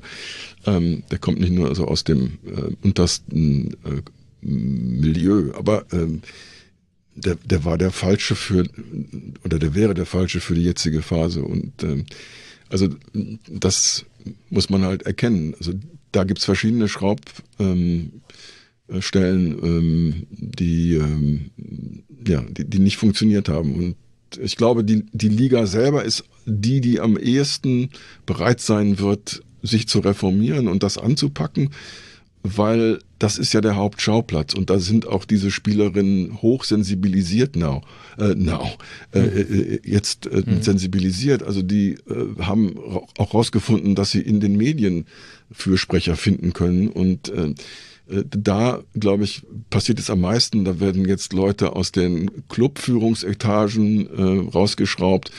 Ähm, wir hatten ja auch den Fall ähm, der Frau, die als Commissioner im Amt war vor einem Jahr und dann, mhm. äh, also eigentlich offiziell hat sie gekündigt, aber ähm, man kann eigentlich nur sagen, das muss jemand ihr nahegelegt haben, dass sie geht. Ähm, Lisa Baird ähm, und ähm, da wird es noch viele andere Möglichkeiten geben. Und man wird sicherlich auch jetzt einfach mal die Trainer, die verpflichtet werden, sich besser und genauer anschauen und gucken, ob es irgendwelche Anhaltspunkte gibt, die äh, einem dazu bringen zu sagen, äh, nee, den lieber nicht, der soll woanders trainieren. Ja, und wer mehr zu äh, die, der Entwicklung so auch ein bisschen unter Persönlichkeiten, die so im US-amerikanischen Fußballverband so rumgelaufen sind, der kann sich nochmal unser langes Gespräch zum FIFA-Prozess angucken. Ich habe gerade das alte Sendungsdokument nochmal aufgemacht und nochmal geguckt, welche Namen da alles vorkommen. Es war ein Kabinett des Grauen, aber vielleicht äh, lasst uns doch an der Stelle mal einen anderen Ton äh, hören, den du auch mitgebracht hast, nämlich eben genau jene Vorgängerin Lisa Baird, die letzte Commissioner der Liga, also Geschäftsführerin würde ich es jetzt übersetzen, der Liga, was sie denn eigentlich gesagt hat zu einer der wesentlich an der Aufdeckung dieser Missbrauchsfälle beteiligten Reporterin, nämlich Lisa Salter. Uh, remember, I joined the league in uh in March of 2020. Um, the accusations and the allegations that were in the athletic article and in Alex Morgan's tweet happened five, ten years before I was at the league. Do you believe at any time, did you ignore any allegations against a coach or coaches? No. If something was brought to me, I followed up on it. Also, das ist aus der ESPN-Doku Truth Be Told. Ihr habt es an der dramatischen Musik gehört. Und sie wurde eben gefragt, äh, oder sie hat angefangen mit ihrer Antwort, ja, vergessen Sie nicht, dass ich erst im März 2020 bei der Liga angefangen habe. Die ganzen Anschuldigungen, die Behauptungen, die kamen, die lagen ja schon vor meiner Zeit zurück. Dann wird sie gefragt von der Reporterin, glauben Sie, dass Sie zu irgendeinem Zeitpunkt Anschuldigungen gegen einen Trainer oder Trainer, Trainerin ignoriert haben? Und dann sagt sie, nein, wenn etwas an mich herangetragen wurde, bin ich dem nachgegangen.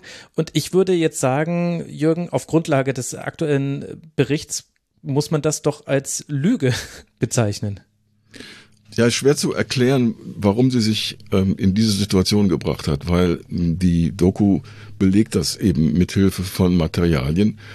Also zwei Spielerinnen haben sich an sie gewandt, ähm, Sinead Farrelly und ähm, Mana Sim, ähm, in unterschiedlichen, mit unterschiedlichen Anliegen, aber es ging in, in beiden Fällen um Paul Riley, den Trainer, den wir schon mal erwähnt haben der damals in Portland ähm, gearbeitet hat und der jetzt zuletzt in North Carolina, bei North Carolina Courage, äh, im Einsatz war und dort dann auch hochkantig, äh, achtkantig rausgeflogen ist, als das alles bekannt wurde äh, vor einem Jahr.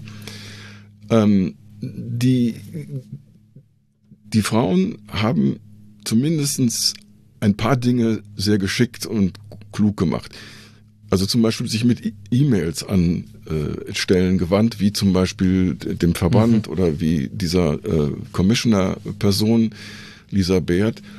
Und dann gibt es Antworten, die kommen dann zwar nicht gleich, also postwendend, aber nach ein paar Tagen oder ein paar Wochen. Und diese Antworten liegen schriftlich vor und die lassen sich auch vor eine, eine Kamera, vor eine Kamera legen und einscannen. Mhm.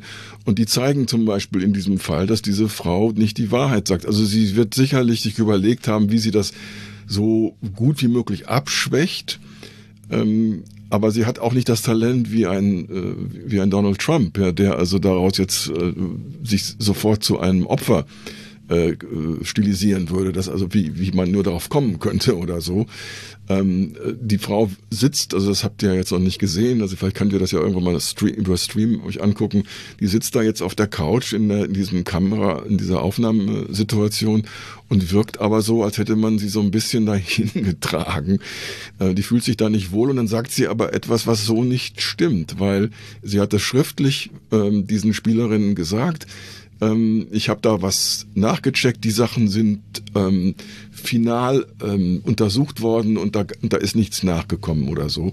Tatsächlich ist da nie was richtig untersucht worden und wir haben jetzt erst zum ersten Mal die Situation, dass das wirklich sehr gründlich untersucht worden ist. Das heißt, diese Frau, Lisa Bert, steht für den, für die, für die Gruppe der Leute, die beschwichtigen, die abwiegeln, die vertuschen wollen und die keine Sorgen haben wollen, wenn, es, wenn solche Sachen auftauchen. Nach dem Motto, das hat sie ja dann gesagt, ich war ja eh nicht hier, als das passiert ist, also warum sollte ich jetzt mich darum kümmern?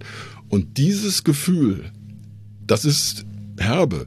Ja, dass jemand, der in der Verantwortung steht, aber sich nicht verantwortlich fühlt und sich auch als nicht zuständig erklärt, ähm, das ist Teil des Problems. Ja.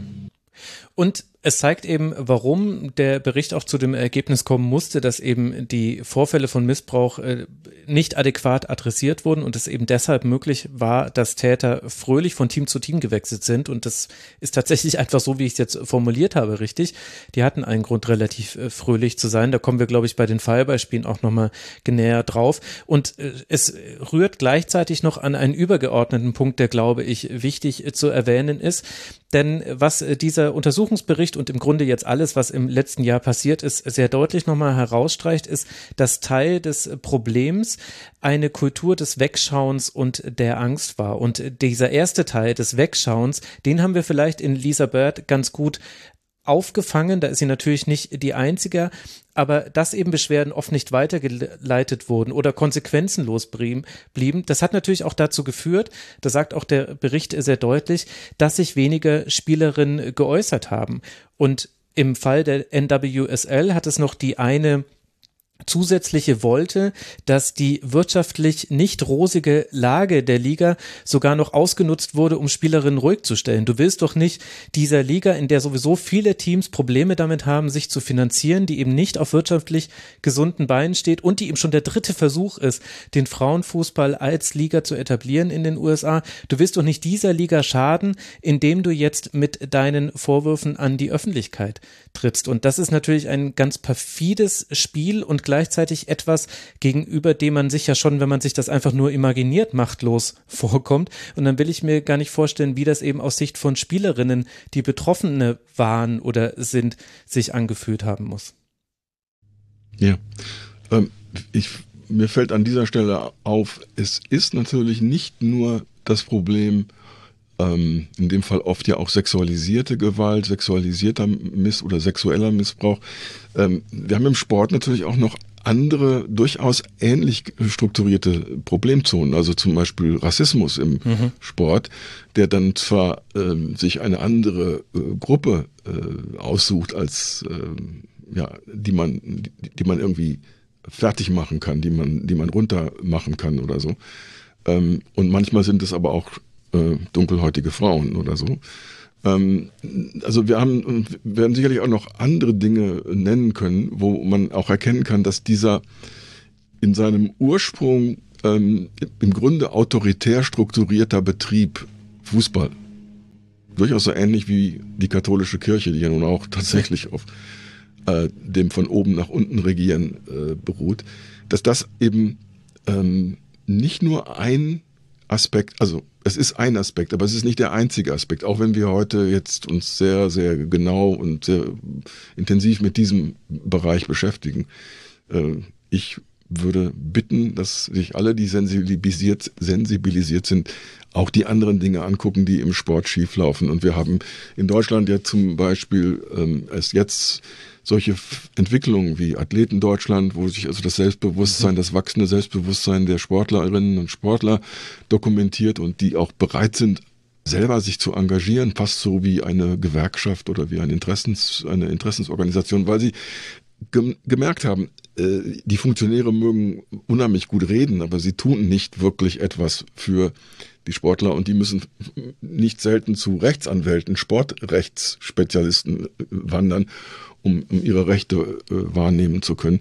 Und dann haben wir diesen, ich weiß auch nicht genau, was da alles an Vorwürfen aufgekommen ist, aber im DOSB, also dem Deutschen Olympischen Sportbund, die mhm. Führungsetage äh, wurde äh, mit das sehr großen Anstrengungen ausgewechselt, weil äh, auch dort konnte man erkennen, da wird von oben nach unten regiert und wer da einmal oben an, angekommen ist, dank der Seilschaftsprinzipien, die da gepflegt werden, ähm, der benutzt auch äh, Mittel, die auf jeden Fall ethisch, moralisch nicht okay sind äh, und vielleicht in manchen Fällen ja sogar ähm, auch hier justiziabel sind oder wenn man sich anguckt, was wir aus dem DFB immer wieder gehört haben. Ne? Also dass verschiedene Generationen von Präsidenten ähm, sich immer wieder mit merkwürdigen Verhaltensweisen ähm, äh, vorgestellt haben und so. Also die, äh, ich will das nicht verwässern, ich will nur sagen, äh, Augen auf.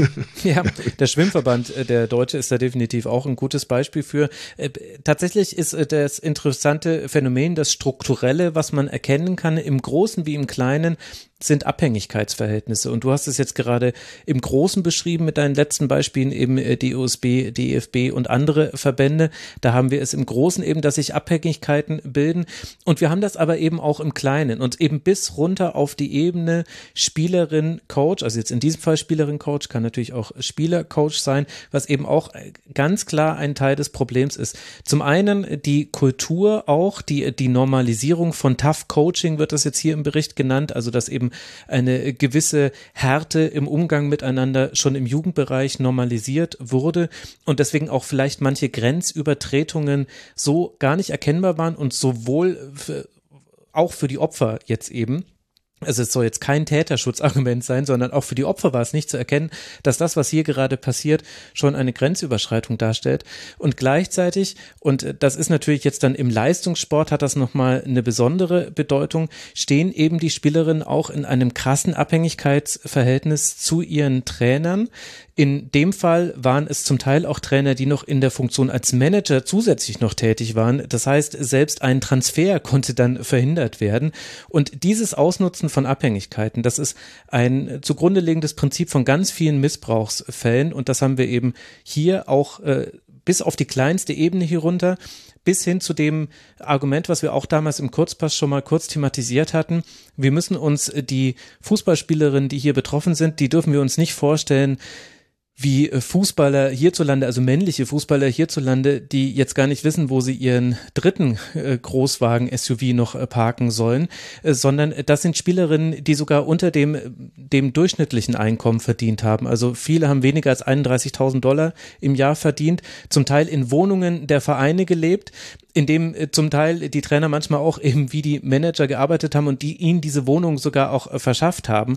Also dieses Geflecht von Abhängigkeiten, das begünstigt eben aus Miss Missbrauch. Und das ist zum Beispiel auch, wenn du sagst Augen auf bei den Verbänden, dann sage ich ja und Augen auf auch bei äh, solchen Abhängigkeitsverhältnissen im Kleinen, wenn es keine kontrollierende und im Zweifel auch regulierende Instanz gibt. Es denn dann kann eben sowas äh, sehr, sehr leicht passieren, weil der eine ist vom anderen so abhängig, dass man fast schon von dem Ausgeliefertsein sprechen kann. Denn hier möchte ja jemand seinem Traum nachgehen, Leistungssport zu betreiben. Und dafür ist man ja sowieso schon bereit, viel zu opfern. Man muss letztlich viel körperliche Gesundheit unter anderem opfern.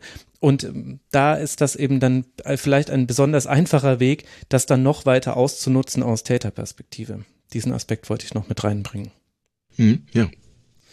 Das sind so im Groben die Ergebnisse dieses Untersuchungsberichts, zumindest die großen Linien. Ich wollte noch kurz ein paar Worte mit dir darüber verlieren, wie dieser Bericht erstellt wurde. Also es war ein rein weibliches Team, das Sally Yates zusammen mit der Anwaltskanzlei, mit der sie gearbeitet hat, zusammengestellt hat. Und äh, dieses rein weibliche Team, das hat richtig, also das hat äh, richtig Arbeit weggeschrubbt jetzt in diesem Jahr. Also äh, die haben sehr, sehr viele Menschen zum erst, äh, zunächst mal gesprochen. Ja, ich glaube, die Zahl, die jetzt ähm, genannt wurde, ist 200 ähm, Gespräche, die geführt wurden. Und die Zahl hätte noch höher sein können, aber es gab natürlich auch Leute, die sich da rausschmuggeln konnten, weil sie ähm, nicht wollten. Und ähm, was ich vorhin schon mal gesagt habe, also ein ähm, normaler Staatsanwalt in den USA, wenn er denn äh, durch alle ähm, Proz äh, Teile des, der, des Verfahrens äh, legitimiert ist, der kann natürlich Leute vorladen, der kann sie unter Eid ähm, befragen und kann also eine, eine andere Art von Druck ausüben. Das kann jetzt jemand wie hier nicht. Ähm, ich dachte aber noch an noch was anderes. Vielleicht darf ich den Sprung noch einbauen. Ja. Ähm, wir hatten ja auch schon mal über die FIFA gesprochen und ähm, wie wenig ein Michael Garcia nach Hause gebracht hat ähm, im Vergleich, äh, als es um ganz, ganz wichtige Sachen ging. Nämlich Der sogenannte Betrug. Chefermittler. Ja, ähm, und äh, ich glaube, man kann schon auch den ja, den, den leisen Verdacht äh, formulieren, dass jemand wie Michael Garcia, der nun heute ein nicht wichtiger Richter irgendwo äh, auf einer Bank, äh, auf irgendeinem Gericht irgendwo in New York State ist, ähm, dass der ähm, eben kein richtig guter Ermittler äh, war für das, was da anstand, dass da also auch erst durch die amerikanischen Strafverfolgungsbehörden äh, richtig Licht reingekommen ist in die Geschichte. Äh, während hier, das ist mein Eindruck, äh, eine Frau wie Sally Yates, die ist halt ein anderes Kaliber. Die hat halt nicht einfach nur so ein bisschen rumgewedelt und äh, ein bisschen Eindruck geschunden äh, und äh, so, sondern die hat wirklich, die hat wirklich paar Steine umgedreht und ähm, hat eben diesen sehr, sehr kompakten Bericht zusammengekriegt und der wird auch, glaube ich, das belegen wir ja hier auch, weil wir darüber reden und ein deutsches Publikum haben, der wird auch in anderen Teilen der Welt wahrgenommen. Also die, die Geschichte, die ich jetzt diese Woche zu dem Thema in der FAZ gemacht habe, die wurde da groß als Aufmacher des Tages hm. platziert. Das heißt also, die Bewertung dessen, was hier äh, vorgelegt worden ist, die äh, ist auch außerhalb der USA deutlich zu erkennen. Ja, und genau deswegen wollte ich eben auch nochmal erklären, wie, wie ist dieses äh, Team äh, vorgegangen? Also sie haben über 200 Interviews geführt, sie haben über 89.000 Dokumente und Dateien gesichtet, dazu noch öffentlich einsehbare Artikel, Filme, Social Media Posts. Es gibt einen weitreichenden Anhang im Anhang zu diesem Bericht, den ich natürlich, ich habe das noch gar nicht erwähnt, aber das habt ihr euch schon gedacht, liebe Hörerinnen und Hörer, dass der auch verlinkt wird in den Show Notes. Das ist ja fast schon äh, klar. Und äh, was ich eben ganz fantastisch fand an diesem Bericht und was ich mir wünsche, auch für alle deutschen Berichte, die es gibt, sie haben auch sehr deutlich aufgeführt, wer sich alles nicht äußern wollte. Also da wäre Dan Flynn, der ehemalige Verbandschef, äh, Rory Dames, das ist einer der Trainer, über den wir gleich äh, sprechen werden, der hat sich nur über seinen Anwalt geäußert. Paul Riley hat sich nicht mal schriftlich geäußert. Sie haben das auch in einer fast schon kecken Art und Weise beschrieben, was ihnen da versprochen wurde und was dann leider dann doch nicht geklappt hat. Also ich glaube da auch eine gewisse Ironie fast manchmal ein bisschen herauszulesen. Jeff Plush, ein früherer Commissioner, also Generalsekretär oder Geschäftsführer der Liga, hat nicht reagiert. BJ Snow, ein ehemaliger Trainer der Jugendteams der USA, hat nicht reagiert. Und, und da wird es natürlich besonders interessant, weil das betrifft jetzt dann auch jetzt handelnde Personen oder bis vor kurzem noch handelnde Personen. Es haben auch manche Vereine geblockt. Und ich glaube, das lohnt hier nochmal kurz innezuhalten und äh, das äh, zu resümieren. Wer sich da wie quergestellt hat, Jürgen. Ja, und da gibt es, ähm, das sehe ich hier gerade auf Seite drei des Berichts, ähm, da wird auch darauf hingewiesen, wie Leute dann argumentieren. Also dass zum Beispiel, weil ähm, solche Fälle äh, mit stillschweigenden Kündigungen endeten, wie im Fall von Christy Holly von äh, Racing Louisville FC, ähm, der nach, nur nach ein paar Monaten ähm, äh, ja, seinen Job da verlor, weil, weil da einiges äh, bekannt wurde. Äh, da wurden aber von allen Beteiligten so Verschwiegenheitserklärungen unterschrieben, so nach dem Motto, ähm, okay, wir haben das jetzt hier auf folgende Weise gelöst. Ähm, wir wollen hier Herrn Holly nicht weiter äh, rufschädigend ähm, verabschieden. Wir wollen das eher stillschweigend machen. Äh, das Wichtigste ist, dass er nicht mehr bei uns ist mhm. und ähm, dass der Wunsch, den dann jemand hat, wie Holly, ist sicherlich, okay, dann lass uns bitte hier mal äh, einen Schwur äh, treffen unter uns, ähm, dass wir also darüber nie wieder reden werden.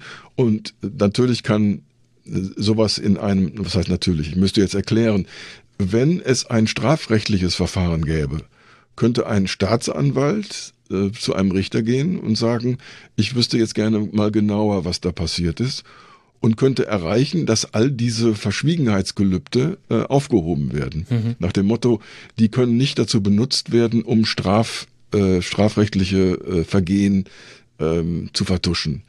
Aber hier reden wir nicht von Strafrecht. Ähm, ich glaube, das ähm, ist gra im grauen Bereich. Ähm, wahrscheinlich wird eben kein Staatsan Staatsanwalt sich da äh, einbringen.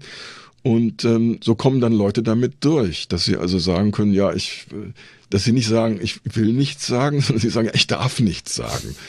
Ähm, äh, natürlich Teil des Systems. Also das System ist darauf ähm, abgestellt, alles irgendwie klein zu machen und klein zu reden und ähm, die Probleme auf den St. Nimmerleinstag zu verlegen. Mhm und gleichzeitig diese Verschwiegenheitserklärung sogar auf ehemalige Mitarbeitende auszuweiten und ehemalige Spielerinnen. Also Racing Louisville hat sich da nicht mit Ruhm bekleckert, hat nur 41 Dokumente geliefert. Ich mochte auch, dass das so genau diese Zahl genannt wurde, weil vorher waren die Zahlen immer sehr groß, die genannt wurden. Also wir haben 89.000 Dokumente durchgeguckt und äh, das und das und das und das gemacht und von denen haben wir übrigens 41 Dokumente geliefert bekommen und äh, ich fand dann auch, das möchte ich äh, kurz zitieren, die, die, also die Formulierung interessant und da, da, meine ich eben auch so ein bisschen einen Unterton zu erkennen. While Louisville essentially told us that, Zitat, quote unquote, their hands were tied by the non-disagreement and non-disclosure agreements, we learned through our interview of Christy Holly that Louisville never attempted to modify those agreements with Holly to facilitate cooperation with our investigation. Also während die uns gesagt haben, na, unsere Hände sind gebunden eben durch diese Verschwiegenheitserklärung, die wir da unterschrieben haben, hat uns der betroffene Trainer gesagt, ja, die haben ja gar nicht, mit mir haben die nie drüber gesprochen, ob wir das vielleicht aufheben könnten für diesen Fall. Und das steht dann eben einfach so als ein Satz da drin und das finde ich großartig und das wünsche ich mir für andere Untersuchungen auch, weil es eben eine Bedeutung hat. Es hat, es ist wichtig zu wissen, wie haben sich die aktuell Verantwortlichen bei Racing Louisville verhalten. Wie haben sich zum Beispiel die bei Chicago Red Stars verhalten, die auch eine äh, Kooperation mit den VfL Wolfsburg Frauen äh, zum Beispiel haben. Die haben Dokumente erst mit Monaten Verspätung geliefert und dann erst nur solche, die einen Trainer betroffen haben, über den wir auch noch sprechen werden, Rory Dames. Aber Ansonsten ist da nicht besonders viel gekommen und auch die Portland Thorns, über die wir im Kurzpass damals schon äh, gesprochen haben, wo es mit Paul Riley alles losging, die haben Dokumente erst zurückgehalten, auch mit Hinweis auf das anwaltliche Schweigegebot, haben dann Monate Verzug erzeugt und sich nicht beteiligt. Äh, die für Human Resources Verantwortliche, also Human Resources, weiß ich jetzt gerade gar nicht, wie man das auf Deutsch am besten übersetzt. Also es geht das ist so die Personalabteilung, ja, genau. aber mit einem mit so einem äh, euphemistischen Touch. Ja, also das klingt so, äh, das klingt so edel oder so. Das sind natürlich eigentlich auch nur die Interessensvertreter derer, die oben sitzen und die die Mitarbeiter und Mitarbeiterinnen äh, irgendwie äh, in, in, in Check halten. Ähm, aber immerhin sind das Leute, die sich ähm, eventuell für solche Sachverhalte interessieren und wenn die offiziell was erfahren, auch nicht einfach sagen können, nee, interessiert mich nicht, sondern die sind dafür zuständig, dafür äh, dann äh, eigene Ermittlungen oder so anzustellen. Also Human Re Resources ist so ein Euphem äh, typisch amerikanischer, euphemistischer Ausdruck. Ja, und da sagt er schon alles, wenn Resources äh, ein Euphemismus sein soll, das ist ja so, wie ich versuche, das Wort Spielermaterial endlich aus meinem Vokabular herauszubekommen, weil ich das nicht möchte, Menschen als Material zu bezeichnen. Aber wer zum Beispiel The Office mal gesehen hat auf Netflix, äh, da wird, äh, da gibt es ja unter anderem einen Human Resources Typen, beziehungsweise später kommt auch eine Frau dazu. Da sieht man eben auch, die haben genau mit solchen Fällen eben auch zu tun. Also wenn es zum Beispiel zu Sexual Harassment, also sexuelle Belästigung am Arbeitsplatz kommt oder zu ungebührlichem Verhalten, dann gibt es da eben auch gewisse Protokolle, die erfüllt werden, beziehungsweise wenn es diese Protokolle gibt, eins der Probleme, die es äh, jetzt im vorliegenden Fall gibt, da gibt es dann eben Schulungen, die durchgeführt werden müssen, die Beteiligten müssen sich äußern, das alles wird dokumentiert, kommt in Personalakten. Also da steht nochmal mehr dahinter und die dafür Verantwortliche, und die wäre ja höchst interessant als Gesprächspartnerin gewesen, die hatte schon ein Gespräch zugesagt, und dann hat sie offenbar, nachdem sie nochmal Rücksprache gehalten hat mit ihren Chefen, Chefs, hat sie dann doch zurückziehen müssen und hat sich eben nicht beteiligt an dieser Untersuchung. Und das fand ich eben sehr interessant, wie das in diesem Bericht offengelegt wurde. Und das hat ja auch, ich glaube, da können wir schon vorgreifen, Jürgen, das hat ja auch zu Konsequenzen schon geführt, jetzt in der aktuellen Jetztzeit. Ja, es kleckert nach. Ne? Also bei den Thorns äh, ist das jetzt so, ähm, wie so wie die wie das Echo auf, auf diese Dinge, also untätig ähm, einfach nur Dinge schlucken und sagen, ja gut, ich habe das hier schön dokumentiert, aber mit uns hat das nichts zu tun. Also diese Argumentation, ne, wir sind ja eigentlich äh, raus aus der Nummer, weil wir haben ja diese ganzen Erklärungen und wir haben das ja abgearbeitet. Ähm, das funktioniert eben nicht und ähm, das wollte ich eben auch noch schnell einschieben. Ich weiß ja, du wirst äh, einen Link setzen äh, in den Show Notes äh, um, für Menschen, um diese, dieses Papier zu finden, dieses Dokument äh, im Netz. Ähm, bitte nicht äh, verschreckt darauf reagieren, dass es so lang ist und so viel Englisch. Ähm, man kann sich zum Beispiel schon mit der sogenannten Executive Summary, also mit dem, was vorneweg schon mal zusammenfassend äh, geschrieben wird, kommt man schon sehr gut äh, mit dem Thema klar. Also de, der Rest ist dann mehr für die Spezialisten, die sagen, okay, ich will das hier ganz genau wissen. Äh, also bitte nicht erschrecken, wenn ihr das dann äh, vor euch habt. Das hat ein wunderbar detailliertes Inhaltsverzeichnis und so. Also es ist ein sehr brauchbares Dokument, das wollte ich noch sagen. Ähm, ich bin ja da gewohnt, mit solchen Dingen zu arbeiten und freue mich, dass sowas auch in Amerika total üblich ist, dass das dann ähm, offiziell öffentlich gemacht wird und äh, dass man sich dann auch als Journalist vertieft damit beschäftigen kann und nicht hinter allem Kram hinterher äh, jagen muss. Ähm, also das ist nur jetzt mal meine Ermunterung an alle, die jetzt, uns jetzt bis hierhin zugehört haben und immer noch ganz neugierig sind. Ähm, es, es, es lohnt sich. Schaut rein. Ja, es ist auch äh, so geschrieben, dass man das sehr leicht versteht. Vielleicht äh, können wir an der Stelle sogar noch mal kurz äh, Becky Sauerbrunn zu Wort kommen lassen mit Teilen davon. Die habt ihr dann schon im Intro gehört, liebe Hörerinnen und Hörer. Denn Becky Sauerbrunn ist eben eine Spielerin von Portland Thorns und hat eben also ihr müsst euch das vorstellen, ihr seid auf Länderspielreise, jetzt gerade in England sind die Frauen des US-amerikanischen Fußballteams und dann kommt eben dieser Bericht raus und da spielt euer Verein eine Rolle und eine unrühmliche Rolle. Und ich glaube, all das fließt in ein Statement, das sie getan hat, getätigt hat in der ersten Pressekonferenz nach Erscheinen dieses Berichts. Wir haben es in Teilen im Intro schon mal gehört. Ich muss es allerdings ein bisschen zusammenschneiden und deswegen würde ich es gerne an dieser Stelle nochmal in voller Länge äh, abspielen, weil ich finde, die Perspektive der Spielerin darf hier auf gar keinen Fall untergehen, denn das ist die aller, allerwichtigste. The players are not doing well. We are horrified and heartbroken and frustrated and exhausted and really, really angry. We are angry that it took a third party investigation. We are angry that it took an article in The Athletic and The Washington Post and numerous others. We're angry that it took over 200 people sharing their trauma to get to this point right now. And we are angry that it took Mana and Sinead and Aaron and Kaya and Alex and Kristen and Sam to repeatedly ask people in authority to take their abuse and their concerns seriously. And I think for so long, this has always fallen on the player to demand change.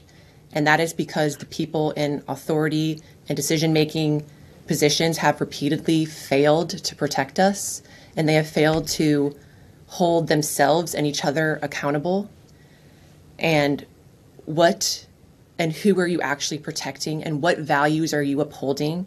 You have failed in your stewardship. And it's my opinion that every owner and executive and U.S. soccer official who has repeatedly failed the players and failed to protect the players, who have hidden behind legalities and have not participated fully in these investigations should be gone.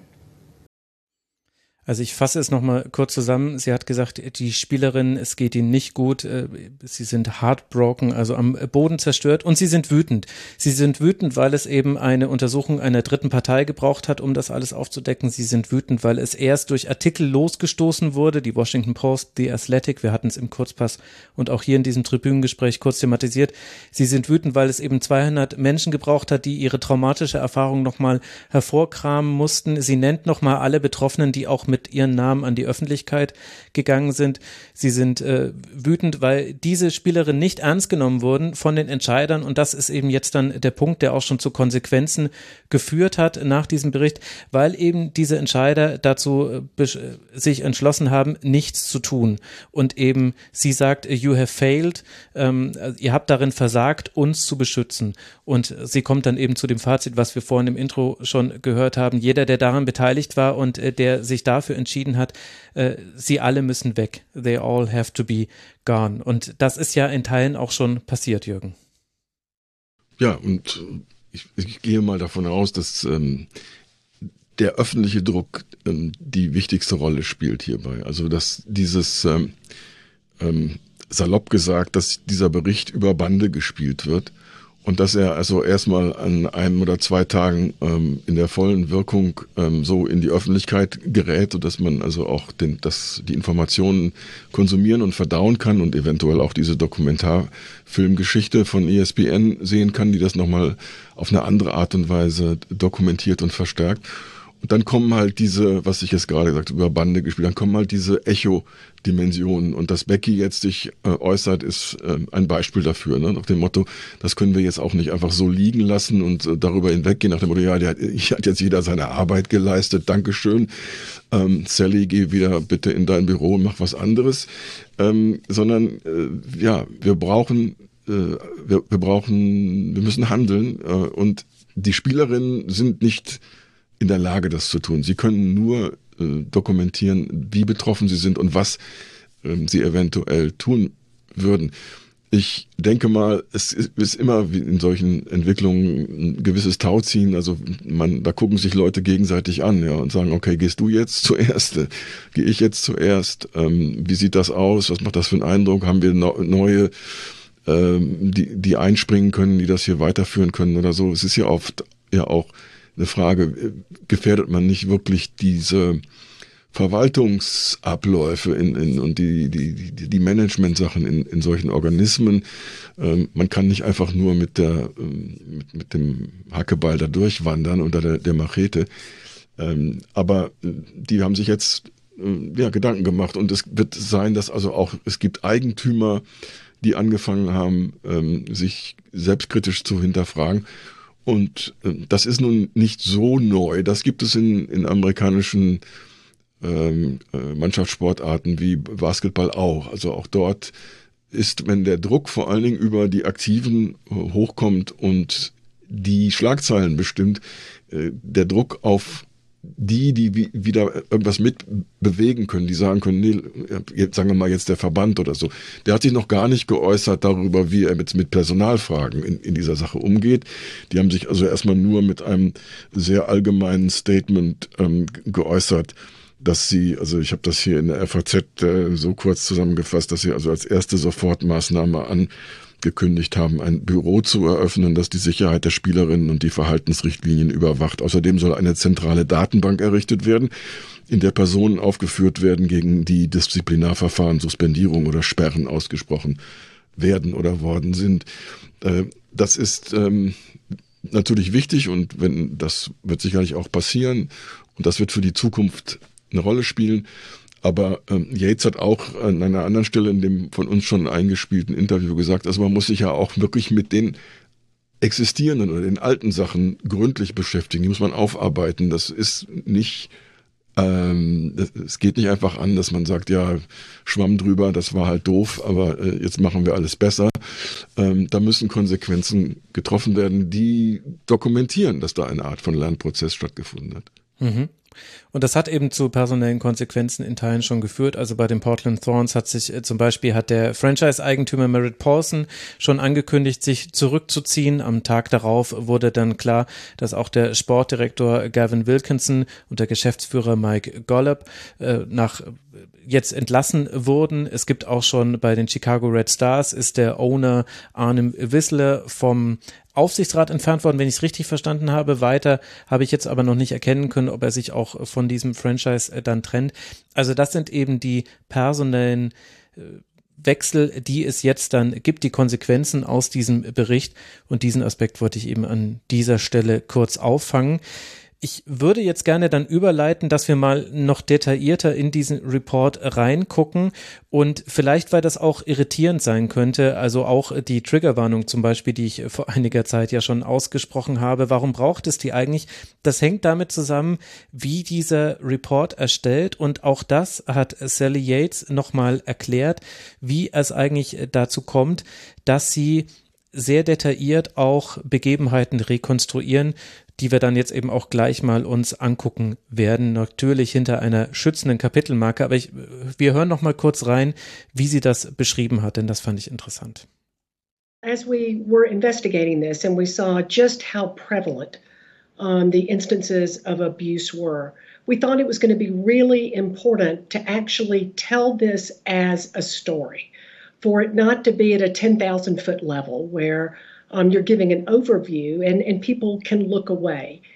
It, it seemed really important for everyone to have to look up close and personal at the individuals, at the women who suffered in this instance.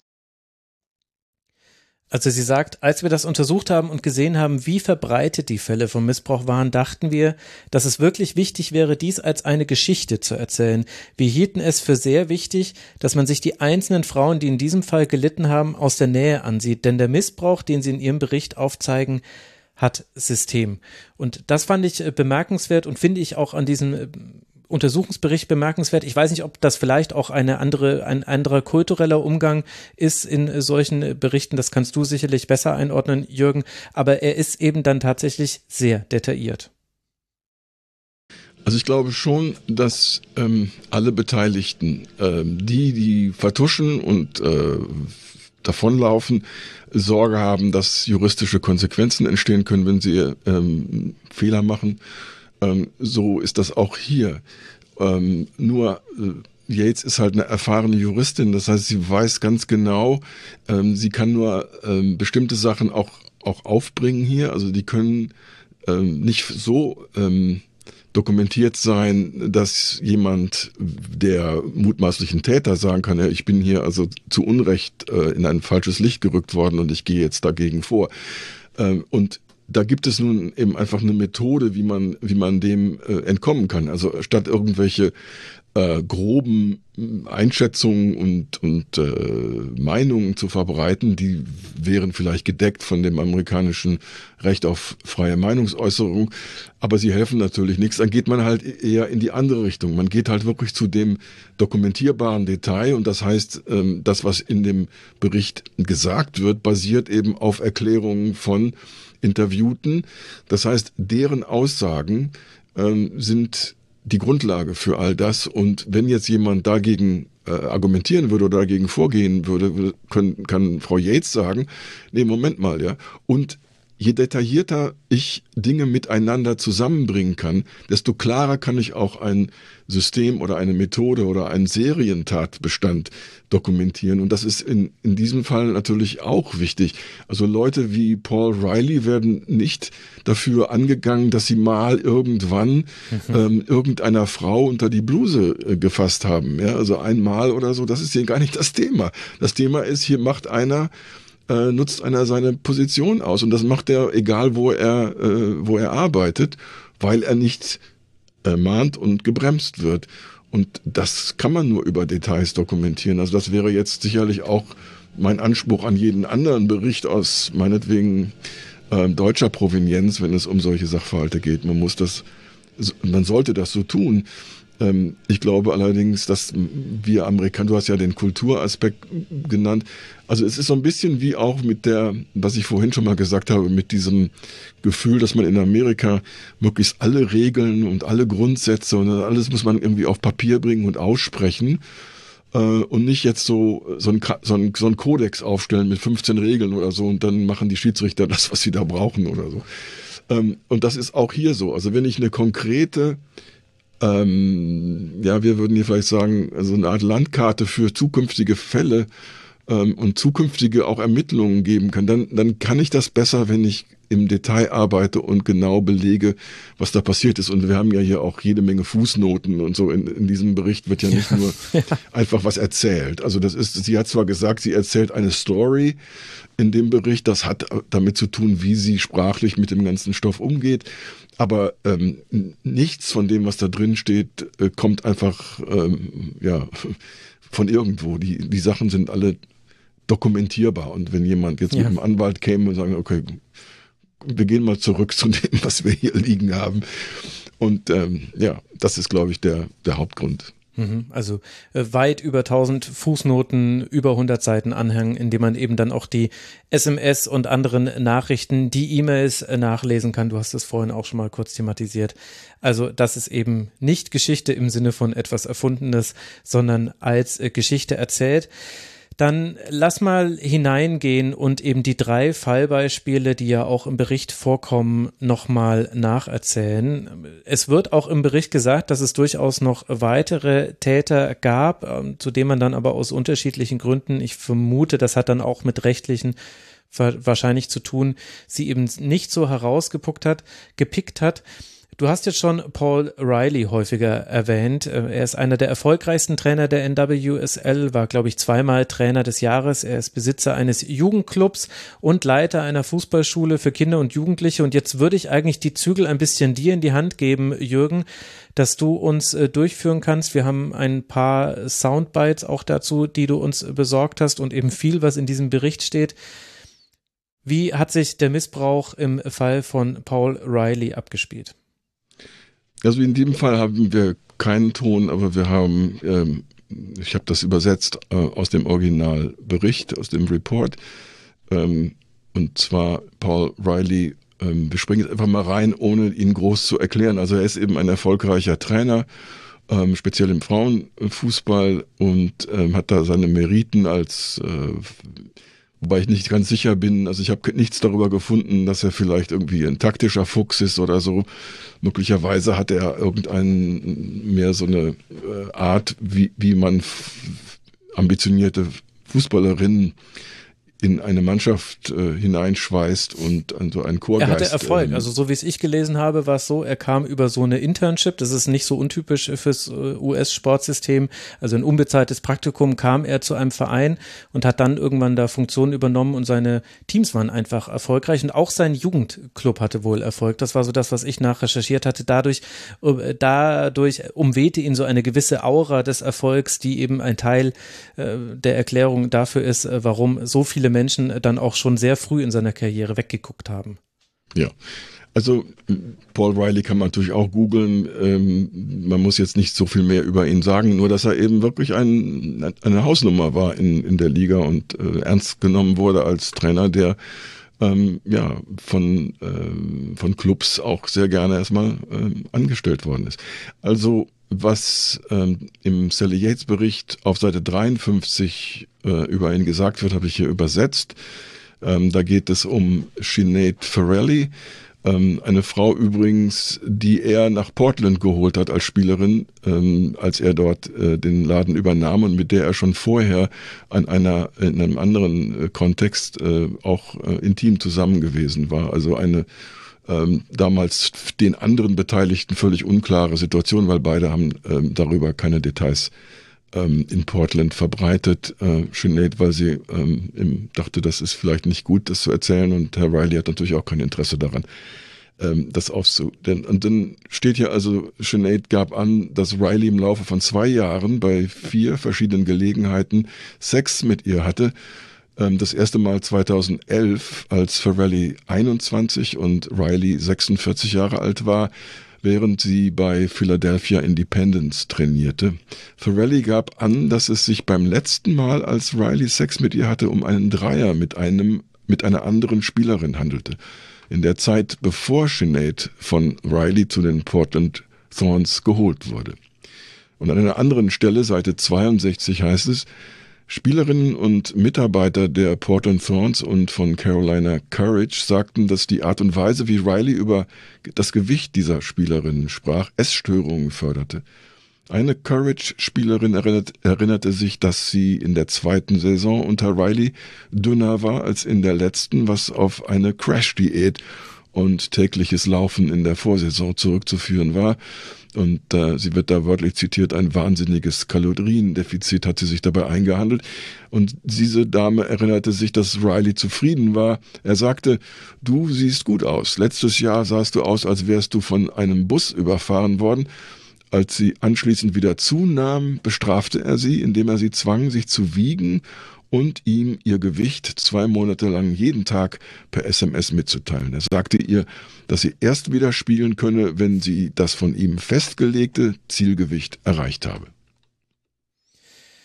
Also wir sehen, wie allein schon er ins Privatleben der Spielerin eingreift. Dazu haben wir auch äh, von Mac Linehan, der The Athletic Reporterin, ein Zitat. Das kommt auch aus der ESPN-Doku. Das würde ich hier an dieser Stelle mal kurz einspielen.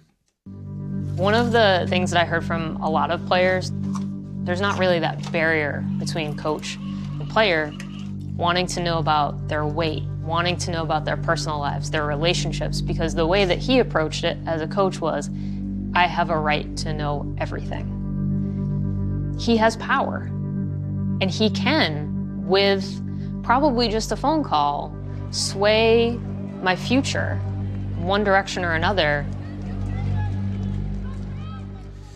Also was sie eben von vielen Spielern gehört hat, also ich, ich sage es jetzt so, wie sie es gesagt hat, was ich gehört habe, dass es keine wirkliche Barriere zwischen Trainer und Spielerin gibt. Er wollte Informationen über ihr Gewicht, über ihr Privatleben, ihre Beziehungen. Die Art und Weise, wie er das als Trainer betrachtete, war, dass er das Recht habe, alles zu wissen. Er hat die Macht und kann mit einem einzigen Telefonanruf meine Zukunft und die eine oder andere in die eine oder andere Richtung lenken. Das ist eben genau dieses äh, Machtgefälle, was wir vorhin schon mal thematisiert haben und das muss er offenbar ganz gezielt ausgenutzt haben.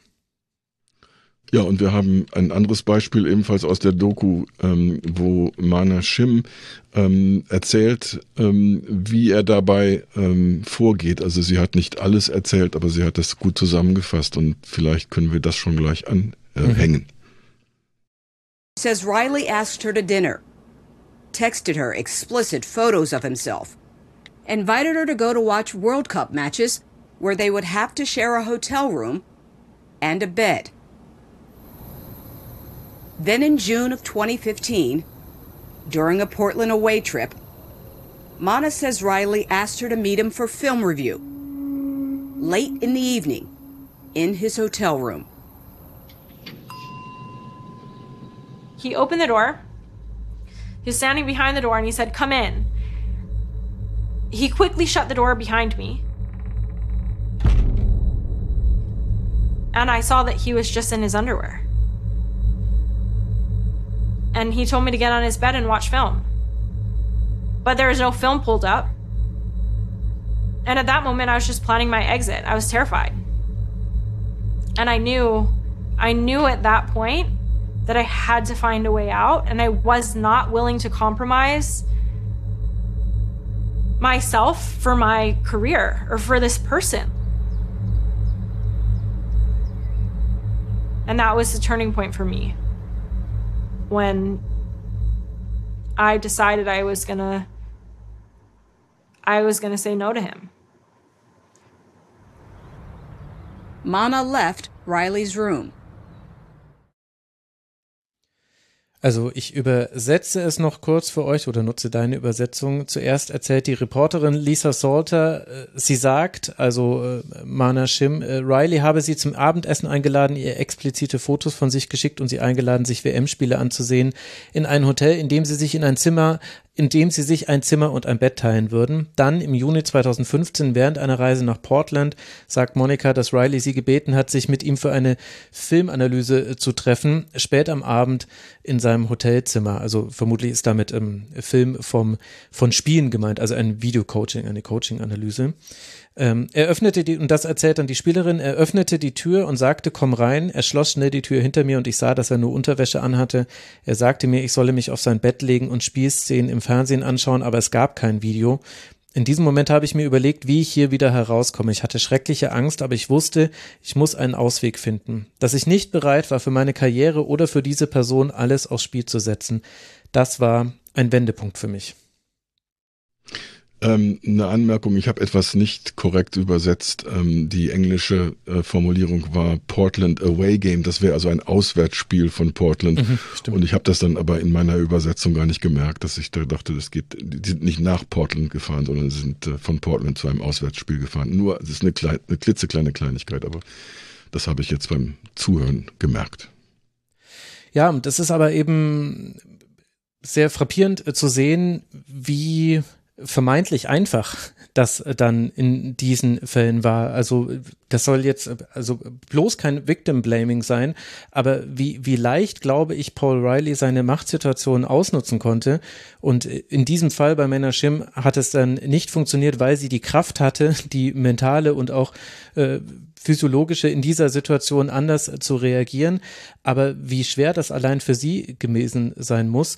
Und was bei Paul Riley eben das ist, was diesem Fall diese Bedeutung gibt. Ich glaube, auch in den USA ist eben nicht nur die Bedeutung, die er hatte als Coach, sondern eben auch, wie lange das alles ging. Also äh, von 2015 bis 2021 gab es jedes Jahr Hinweise darauf an die Liga und den Verband, dass er eben sich Fehlverhalten äh, geleistet hat. Und wir haben ja jetzt gerade gehört, es geht nicht nur um äh, sexuellen Missbrauch oder äh, sexuelle Gewalt gegen Frauen, sondern auch über mentale Gewalt, über dieses, diesen Kontrollfetischismus, dieses ähm, Hineindrängen in, in einen ungesunden Lebensstil. Also ich, ich glaube, ihr versteht, was ich meine, liebe Hörerinnen und Hörer.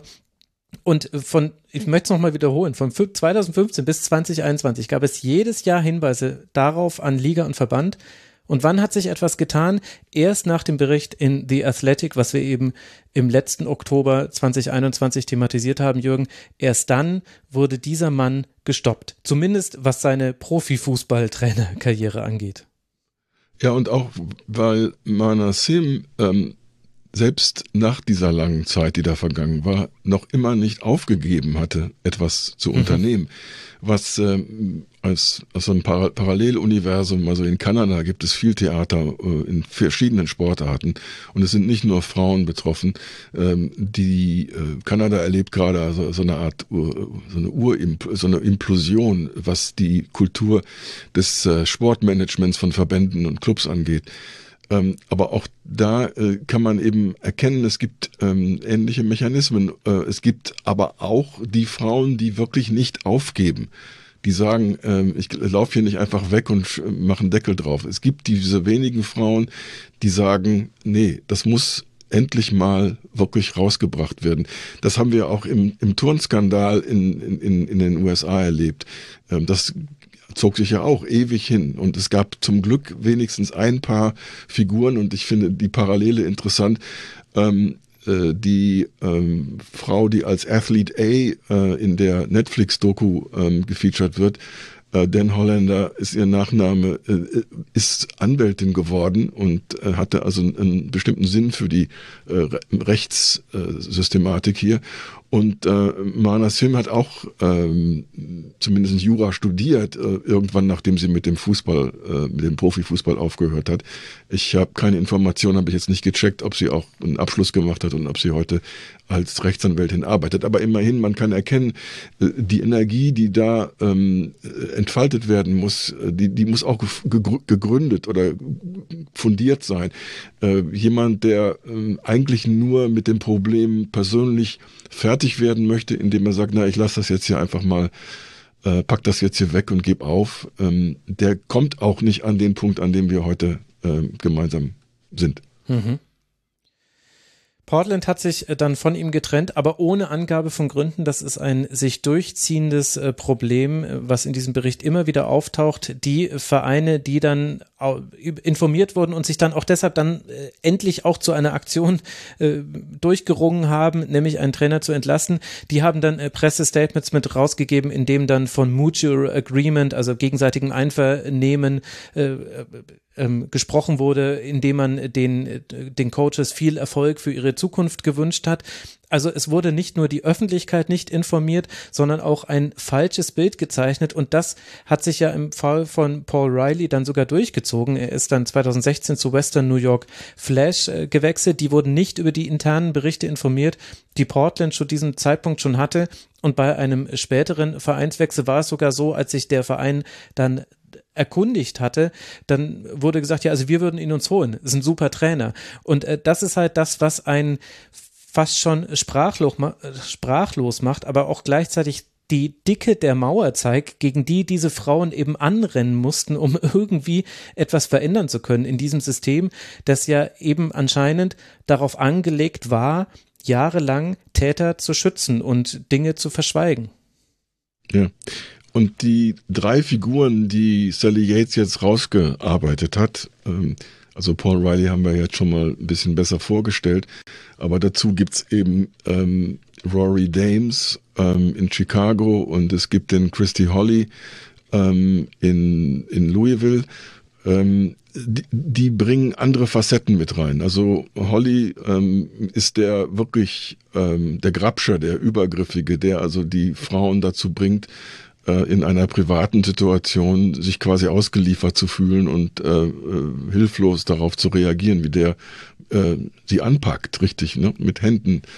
Ähm, und Rory Dames ist der, der, der diese Verbal-Injurien-Nummer äh, pflegt, ne? der also sein, der, der aber auch dabei natürlich mit sexuellen oder mit, äh, sagen wir mal, frauensensitiven äh, Begriffen arbeitet. Ne? Also der ähm, hat ein ganzes Kaleidoskop von Begriffen drauf. Ähm, ich glaube nicht, dass wir die jetzt alle Bier bringen müssen. Nee, bitte nicht. Ähm, ich, kann, ich kann sagen, Seite 90, äh, wenn, wer wirklich den Bericht sich anschauen möchte, da wird das im Detail ähm, besprochen. Und ähm, ich würde lieber bei, bei Dames den, die Passage auf Seite 107 zitieren, in der äh, seine Arbeit bei den Chicago Red Stars in der NWSL ähm, etwas allgemeiner eingestuft wird. Spieler berichteten davon, dass Dames eine Angstkultur schuf. Sie befürchteten, dass eine Meldung über seine Missbrauchshandlung Handlungen ihre Karriere beenden oder ihre Chancen in, den, in die Nationalmannschaft berufen zu werden ruinieren würde. Die Befragten sagten auch, dass wenn Spieler die Fehlverhalten meldeten oder an Untersuchungen teilnahmen, oft entweder Vergeltungsmaßnahmen erlitten oder ihnen mit Skepsis oder Schweigen begegnet wurde. Also, das wird hier auch alles mit hochgeholt und auf den Tisch geblättert und ähm, ist eben Teil dessen, was wir haben ja am Anfang schon mal darüber gesprochen, es ist ein ganzes Panorama an Missbrauch. Mhm. Rory Dames war von 2013 bis 2021 Trainer bei Chicago Red Stars. Vorher war er ein erfolgreicher Nachwuchstrainer. Und hier haben wir eine ganze Reihe von Menschen. Also bei Paul Riley ist es auch so. Das wird ja alles wirklich minutiös nochmal aufgearbeitet. Und äh, da kommt auch die vorhin gehörte Bird nicht ganz so gut weg. Äh, aber äh, bei Royal Dames gab es eine ganze Reihe von Menschen, die informiert wurden über seine Entgleisung. Gulati, den du vorhin schon angesprochen äh, hattest, äh, auch Flynn, Levine, Bailey, also das sind alles dann wichtige Personen beim Verband und äh, bei der Liga. Der Inhaber Arnim Wissler, von dem ich jetzt schon erzählt habe, dass er zumindest aus dem Board, also dem Aufsichtsrat des äh, Vereines jetzt schon mal entfernt wurde, die alle wurden informiert. Passiert ist über acht Jahre hinweg sehr, sehr wenig. Im Jahr 2080 hat sich, äh 2018, Entschuldigung, hat sich sogar eine Nationalspielerin formell beim Verband beschwert, was immerhin eine Untersuchung eingeleitet hat. Lydia Walker, die oberste Justiziarin beim Verband, hat dann den Bericht erhalten, den Untersuchungsbericht aber nicht weitergeleitet. Und als im Jahr 2021 der Verein eine weitere Untersuchung mit Unterstützung eines Psychologen eingeleitet hat, kam der zu einem zu einem Ergebnis, das macht einem fassungslos. Es ist aber gleichzeitig so logisch und so wichtig zu wissen, dass ich es hier zitieren möchte. Also Zitat aus dem Untersuchungsbericht. The psychol psychologist observed that 70% of the players interviewed, including most starting players, reported emotionally abusive behaviors and that many players failed to recognize certain behaviors as abusive because they were so uh, ubiquitous Ubiquitous. Ja, danke. Ubiquitous. Mhm. Ja, in Women's Soccer. Also nochmal kurz die schnelle Übersetzung. Der eingeschaltete Psychologe hat äh, beobachtet, dass 70 Prozent der interviewten Spielerinnen, von denen viele Stammspielerinnen waren, eben genau diesen äh, emotionalen Misshandlungen durch eben äh, Worte und Verhalten und eine Angstkultur beobachtet haben, aber dass die meisten von ihnen das gar nicht als solches ähm, misshandelnde Verhalten erkannt haben, weil es eben so allgegenwärtig im Frauenfußball ist.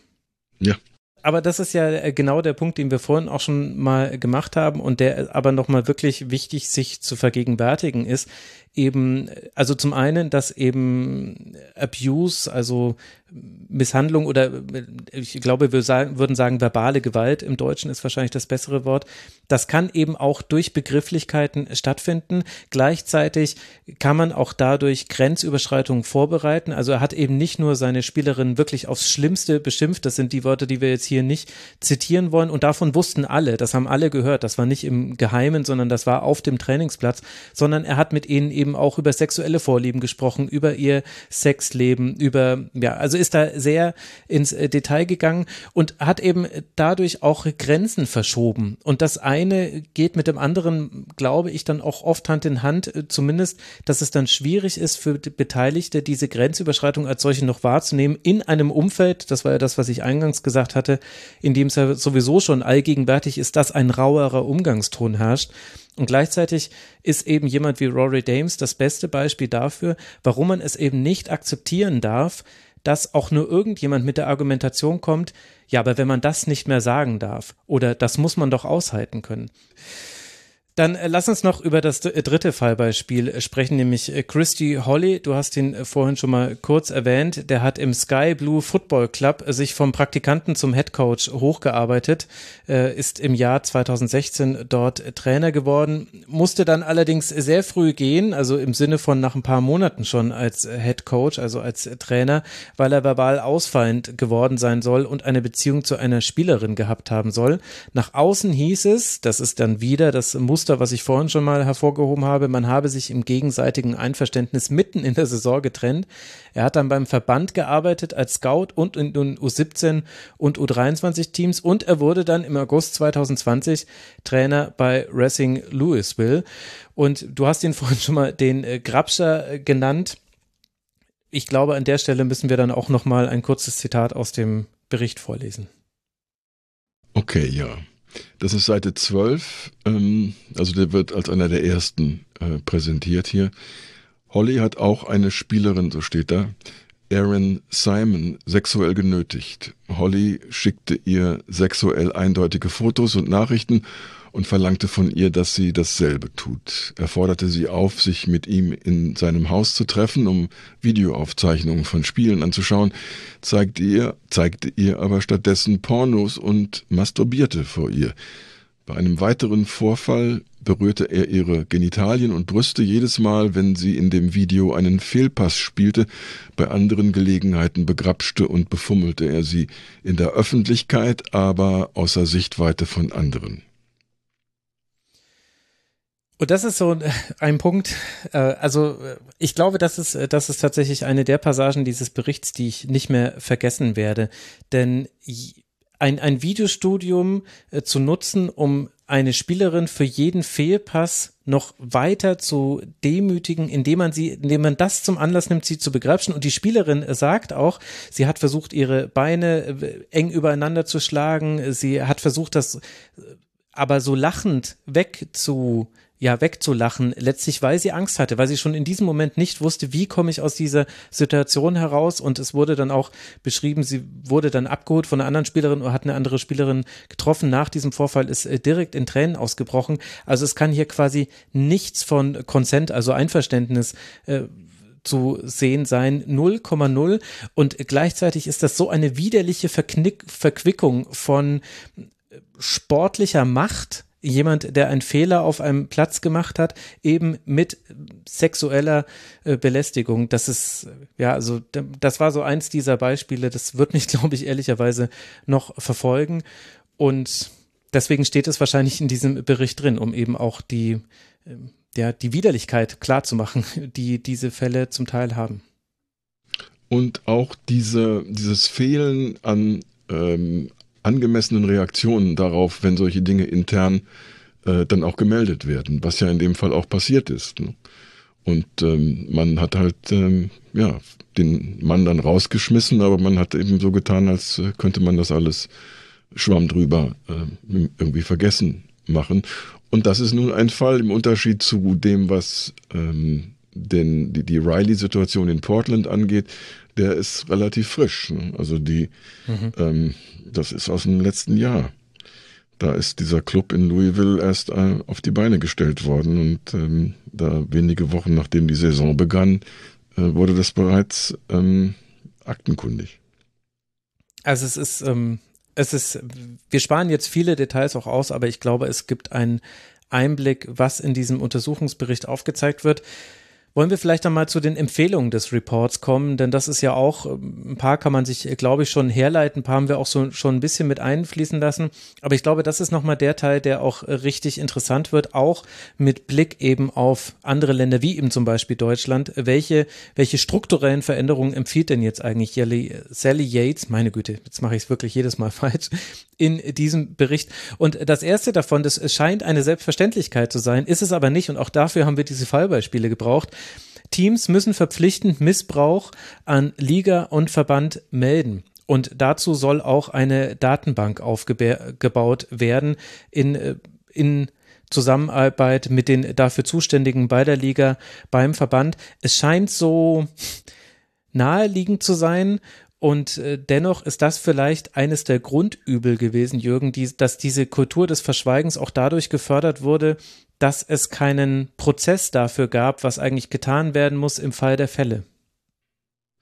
Ja, und das ist die Schwachstelle, die inzwischen hm, hinreichend dokumentiert ist. Also, dass man, äh, wenn man das nicht zentralisiert, die Information, wenn man nicht versucht, äh, eine Form von ja, Klugheit äh, über die Problemlage äh, zusammenzukriegen, sondern wenn man das einfach nur alles isoliert betrachtet und jeden einzelnen Fall als Einzelfall irgendwo wegheftet, dann, dann kommt eben auch nicht das zustande, was dieser Yates-Bericht eben jetzt leistet, dass er eben wirklich ähm, den Zusammenhang herstellt, dass ähm, ja, dass Trainer werden einfach so wie die Priester in der katholischen Kirche werden einfach weitergereicht, sobald da irgendwas hochkommt und so. Also das kann man nur bekämpfen, wenn man, und sei es erstmal nur verbandsintern, es muss ja nicht unbedingt immer in der Öffentlichkeit abgehandelt werden, aber wenn man äh, das transparent genug äh, hand, abhandelt und dazu gehören eben solche Informations- ähm, Clearinghouses, also so Stellen, wo das alles zusammenkommt, so dass man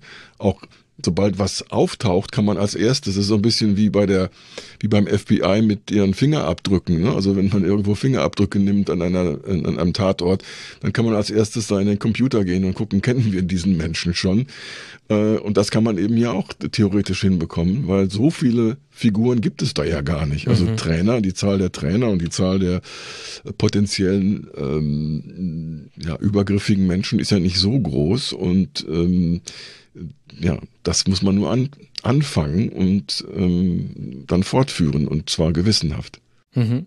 Und interessanterweise erwähnt der Bericht an dieser Stelle auch die Trainerlizenzen oder die Vergabe von Trainerlizenzen als mögliches probates juristisches Mittel, um Trainer mit äh, Missbrauchsvorfällen aus dem System äh, zu bekommen. Also aktuell ist das noch so aufgebaut, dass man das wie ein Diplom einmal erwirbt, diese Lizenz, und dann ist die für immer gültig. Der Untersuchungsbericht empfiehlt, ähm, so ähnlich ist es ein bisschen auch bei den Trainerlizenzen beim DFB, dass man immer mal wieder diese Lizenzen wieder auffrischen muss, äh, dass es zudem Background-Checks von Trainern geben soll, die eine Lizenz erwerben wollen, dass sich der Verband auch um die Lizenzen der Liga kümmern soll und dass eben dann Täter die Trainerlizenz entzogen werden kann auch allen Komplizen, die untätig geblieben sind. Und nur solche Trainer mit einer Trainerlizenz durften in der Liga trainieren. Das wäre eben dann ein praktisches Mittel, um auch eine rechtliche Handhabe zu haben, denn das dürfen wir ja auch nicht vergessen. Wir bewegen hier uns ja in einem Bereich, der auch juristisch abgesichert sein muss. Und das fand ich aber einen interessanten Gedanken, auch weil ich ehrlicherweise an der Stelle noch mal ein bisschen was über das Trainerlizenzsystem in den USA gelernt habe, das dann doch ein bisschen anders ist als hier in Deutschland. Ja, und ähm, in der Executive Summary, wo also vorneweg schon auch der äh, Stich, das Stichwort äh, Empfehlung kurz abgehandelt wird, äh, kommt dieser allgemeine Gedanke zur Sprache. These recommendations are not exhaustive. Das heißt also, diese Empfehlungen sind noch nicht unbedingt alles, was man dazu machen könnte, so, sondern sie sind einfach nur gemacht worden, um einen Rahmen, einen gedanklichen und strukturellen Rahmen äh, herzustellen, um vor allen Dingen die institutionellen Probleme bei solchen äh, Fällen äh, zu äh, ja, anzugehen, weil wir reden ja jetzt noch nicht davon, also wie kann man äh, übergriffige Menschen vielleicht ähm, auch behandeln, ja, im Sinne von äh, psychologisch oder, ähm, oder so, also ärztlich oder medizinisch behandeln ähm, und dafür sorgen, dass die in, als Individuen ähm, vielleicht aufhören, ähm, sich so zu verhalten, sondern es geht erstmal nur um die Strukturen und die Mechanismen, so wie sie sind und den Versuch, dass zumindestens die, was hier in der Empfehlung heißt, uh, provide a safe and respectful environment for professional women soccer players. Das wird also jetzt hier auch nur ganz eng gefasst. Uh, es geht um die Profispielerinnen, die Profifußballerinnen. Uh, man versucht hier mit diesem Bericht nicht die ganze Welt, nicht die ganze Sportwelt ähm, zu beeinflussen oder, oder, oder so. Aber ich gehe mal davon aus, dass alle Sportinteressierten ähm, sich mit den Gedanken, die hier aufgeworfen werden, auch beschäftigen sollten und auch können, weil so viel anders ist es ja in den anderen Sportarten nicht, oder das ist ja fast zu flapsig gesagt, es ist ja nicht anders in den anderen mhm. Sportarten. Ja, ich denke, der Untersuchungsbericht, der formuliert seine Empfehlungen ähm, aus dem Aspekt des Opferschutzes heraus, äh, völlig richtigerweise, wenn man seine Entstehung anguckt und weil das auch erstmal das Wichtigere ist. Und es gibt aber darüber hinausgehend sicherlich noch viele, viele weitere Felder, die man angehen müsste. Und gleichzeitig konzentriert sich der Bericht auch darauf, eben strukturell die zu überlegen, was kann man verändern in den Strukturen zwischen den Vereinen, zwischen dem Verband und der Liga, dass eben Missbrauchsfälle erstmal, dass da ein Prozess in Gang getreten wird, ein verlässlicher Prozess. Und da empfehlen sie eben unter anderem, dass es eben verpflichtende, zeitnah und gründliche Untersuchungen gibt bei entsprechenden Beschuldigungen. Dafür soll es Leitfäden geben. Die Teams dürfen die Vorfälle nicht bei sich selbst untersuchen. Ist vermeintlich trivial, aber dann doch ja eines der großen Probleme gewesen. Gleichzeitig soll es eine Verpflichtung geben für Besitzer, Mitarbeitende und Spielerinnen an den Untersuchungen teilzunehmen, sowie auch, das ist, bezieht sich auf fast alle Empfehlungen, die der Bericht gibt, es braucht natürlich auch Sanktionsmaßnahmen im Fall, dass da eben Beteiligte nicht mitmachen möchten. Also man braucht auch Druckmittel. Und das fand ich aber dann doch sehr interessant, Jürgen, wie äh, strukturell relativ klar die Empfehlungen auch formuliert sind. Das ist fast, fast eine To-Do-Liste. Also das klingt jetzt, ist dann vielleicht ein bisschen flapsig, weil das sind große Veränderungen. Aber im Grunde gibt es da jetzt wirklich, also insgesamt sind es zwölf Empfehlungen, die ausgesprochen werden. Und da könnte man in einem Jahr hingehen und sagen, okay, jetzt machen wir mal Haken dran, was davon wurde umgesetzt. Es ist dann doch sehr auf die Praxis hingedacht, finde ich.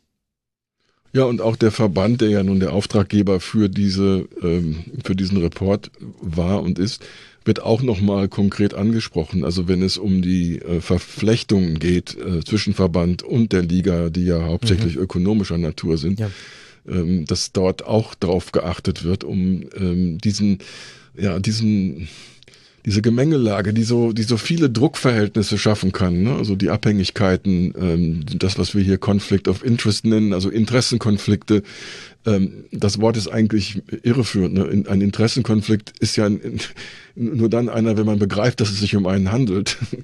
ähm, vorher ist es auch schon einer, aber da habe ich jetzt kein richtiges Wort dafür. Also, dass man nicht reinschlittert in diese, ähm, diese abhängig, gegenseitigen Abhängigkeits- und, und Seilschaftsdenkmechanismen.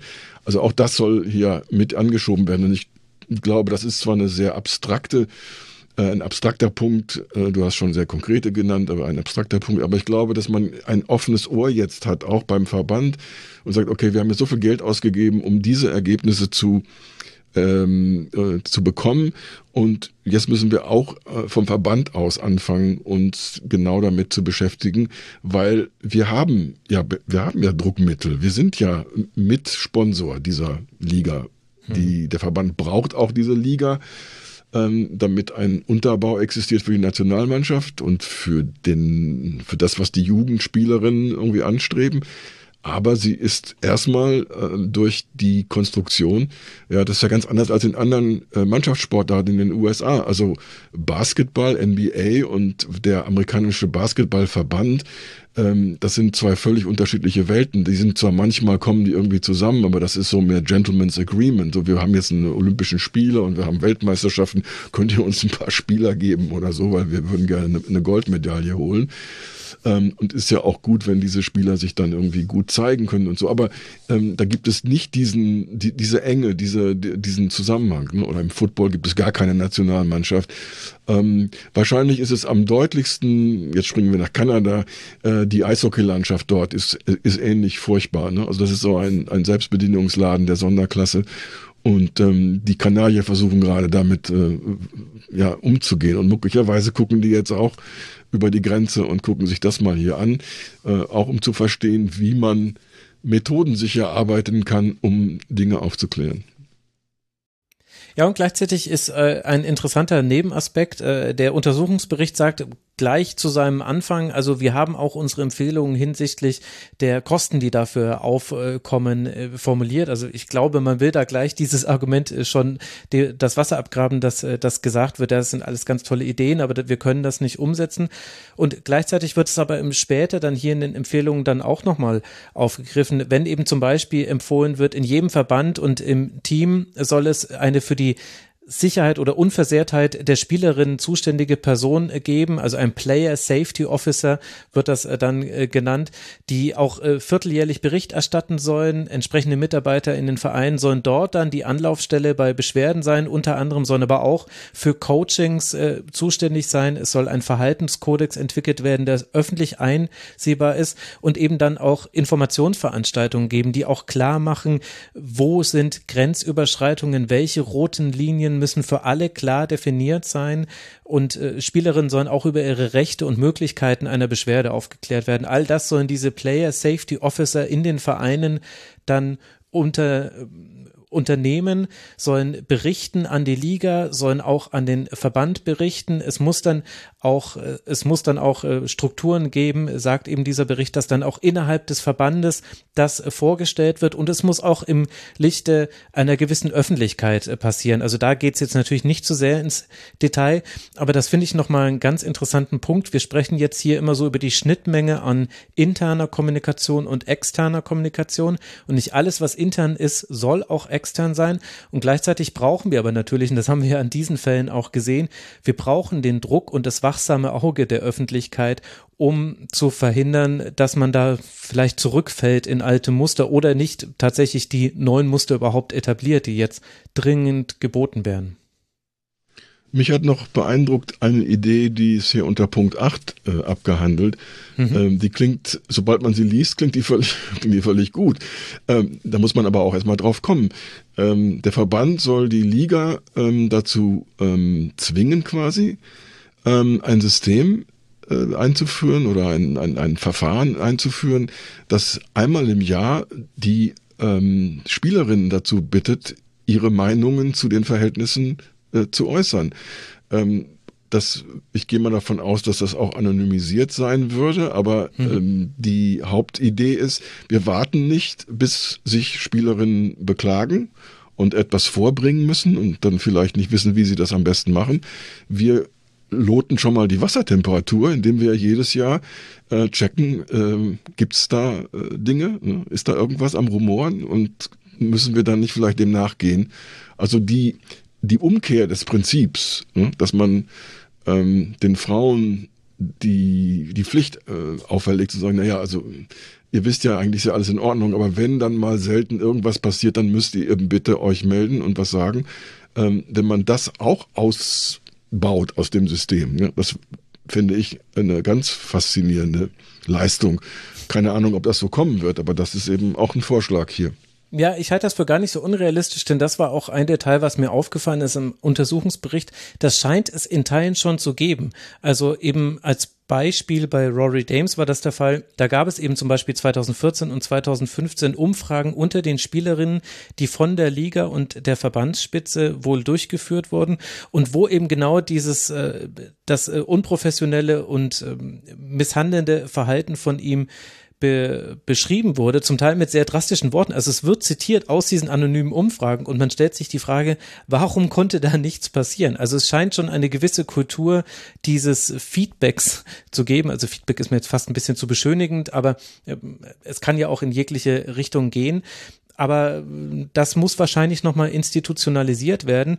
Und äh, was ich interessant finde, ist, dass auch alle Empfehlungen auf eine Repetition, eine Wiederholung äh, setzen. Also auch darauf setzen, jetzt nicht einmal etwas zu machen und es dann liegen zu lassen, sondern es muss etabliert werden als ein wiederkehrender Prozess, damit sich da eben gar nicht erst die Möglichkeit einspielt, etwas eben nicht zu machen, vielleicht etwas zu vergessen oder aus Kostengründen einzusparen, sondern es zu verpflichten und so aufzusetzen, dass es auch für alle eine Verlässlichkeit hat. Denn das ist ja einer der ganz wichtigen Punkte, Verlässlichkeit. Die hat eben jetzt über Jahre hinweg gefehlt und ist ein ganz, ganz großes Problem bei allen Dingen, über die wir jetzt hier schon gesprochen haben. Ja, also das, was wir, glaube ich, unter Konsistenz äh, auf mhm. Deutsch ja, so äh, ist es richtig. Genau. Ja. Ähm, nee, weil es gibt da wirklich ein Problem mit der mit den Deut deutschen und englischen Begriffen. Also Consistence und Consistency ähm, und Konsistenz. Ähm, ähm, ich bin jetzt nicht ganz sicher. Also Konsistenz ist eigentlich das, was man, äh, das ist eigentlich die Textur von von Dingen auf Deutsch. Ähm, und Consistency ist so die konstante und ähm, und äh, konsequente und und und alles was gleich zu behandeln ist auch gleich zu behandeln, also auf die gleiche Art und Weise zu behandeln. Also ich bin jetzt nicht ganz sicher, ich müsste das erstmal wieder nachschlagen. Ähm, aber ich bin ja jetzt hier in dem Bericht tief drin. Ähm, wir müssen das irgendwie überspringen, glaube ich. Mhm. Der Untersuchungsbericht, äh, der sagt auch, dass äh, die Anforderungen hinsichtlich äh, Spielerinnenunversehrtheit ähm, auch finanziell gesichert werden muss. Also die Bedingungen an die Clubbesitzer müssen entsprechend verändert werden. Es soll jährliche Berichte über die Kultur bei den Teams und den Trainerausbildungen dargestellt werden. Es muss wieder Standards geben, die, die erfüllt werden müssen und wenn nicht, dann soll es dafür Sanktionen geben. Und das fand ich noch einen interessanten Punkt. Äh, er ist total logisch, wenn man jetzt eben quasi, wenn man jetzt eben schon diese zwei Stunden vorher gehört hat. Aber Trainer dürfen nicht zu viel Macht haben, heißt es in dem Bericht, etwa auch in der Rolle des Managers über Transfer bestimmen. Also das ist, äh, glaube ich, auch nochmal ein ganz wichtiger Punkt, den man auch mitnehmen kann, auch für andere Konstellationen, auch in anderen Sportarten es darf nie ein Mensch über das äh, sportliche Schicksal eines Leistungssportlers oder einer Leistungssportlerin komplett entscheiden. Äh, ist sowieso schon schwierig, dass es so wenige sind, wird sich allerdings in vielen Sportarten dann doch nicht vermeiden lassen. Aber nur einer, der, das ist eine Machtfülle, die ist äh, ungesund.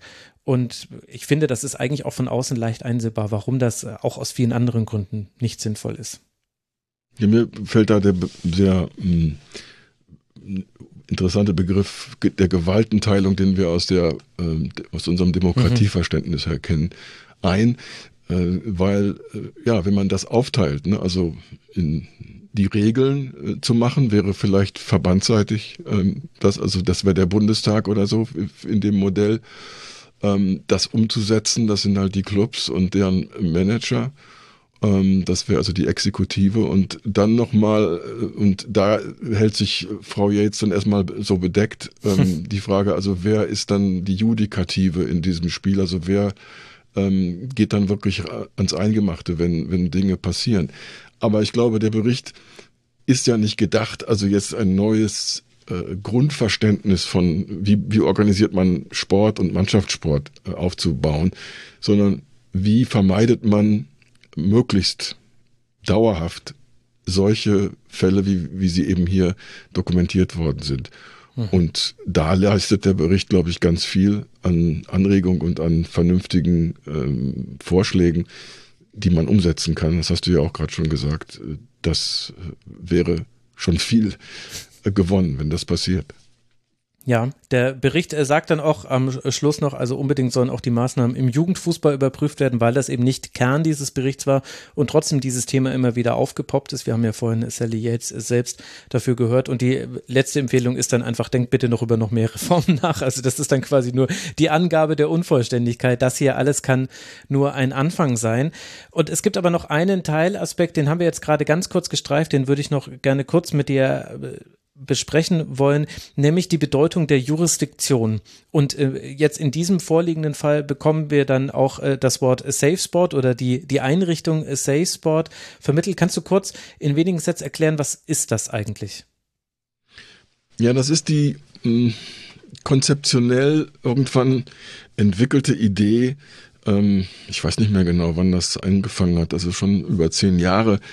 Ähm, nach meiner Erinnerung hat das damit zu tun, wie Missbrauchsfälle im Schwimmsport ähm, weggewedelt wurden und, und vertuscht worden sind. Mhm. Und hat was damit zu tun, wie äh, damals zwischen dem NOK, dem Nationalen Olympischen Komitee in Colorado Springs und dem Schwimmverband, ähm, der auch äh, da sitzt und welche persönlichen Verflechtungen es da gab zwischen den Leuten, die das eine leiten, das andere leiten. Und es gab eben eine ganze Reihe von, äh, in dem Fall sexuellen Missbrauchsfällen, die wurden auch ähm, zu einem erheblichen Teil, wurden die auch gerichtlich dann behandelt und diese Trainer wurden dann bestraft.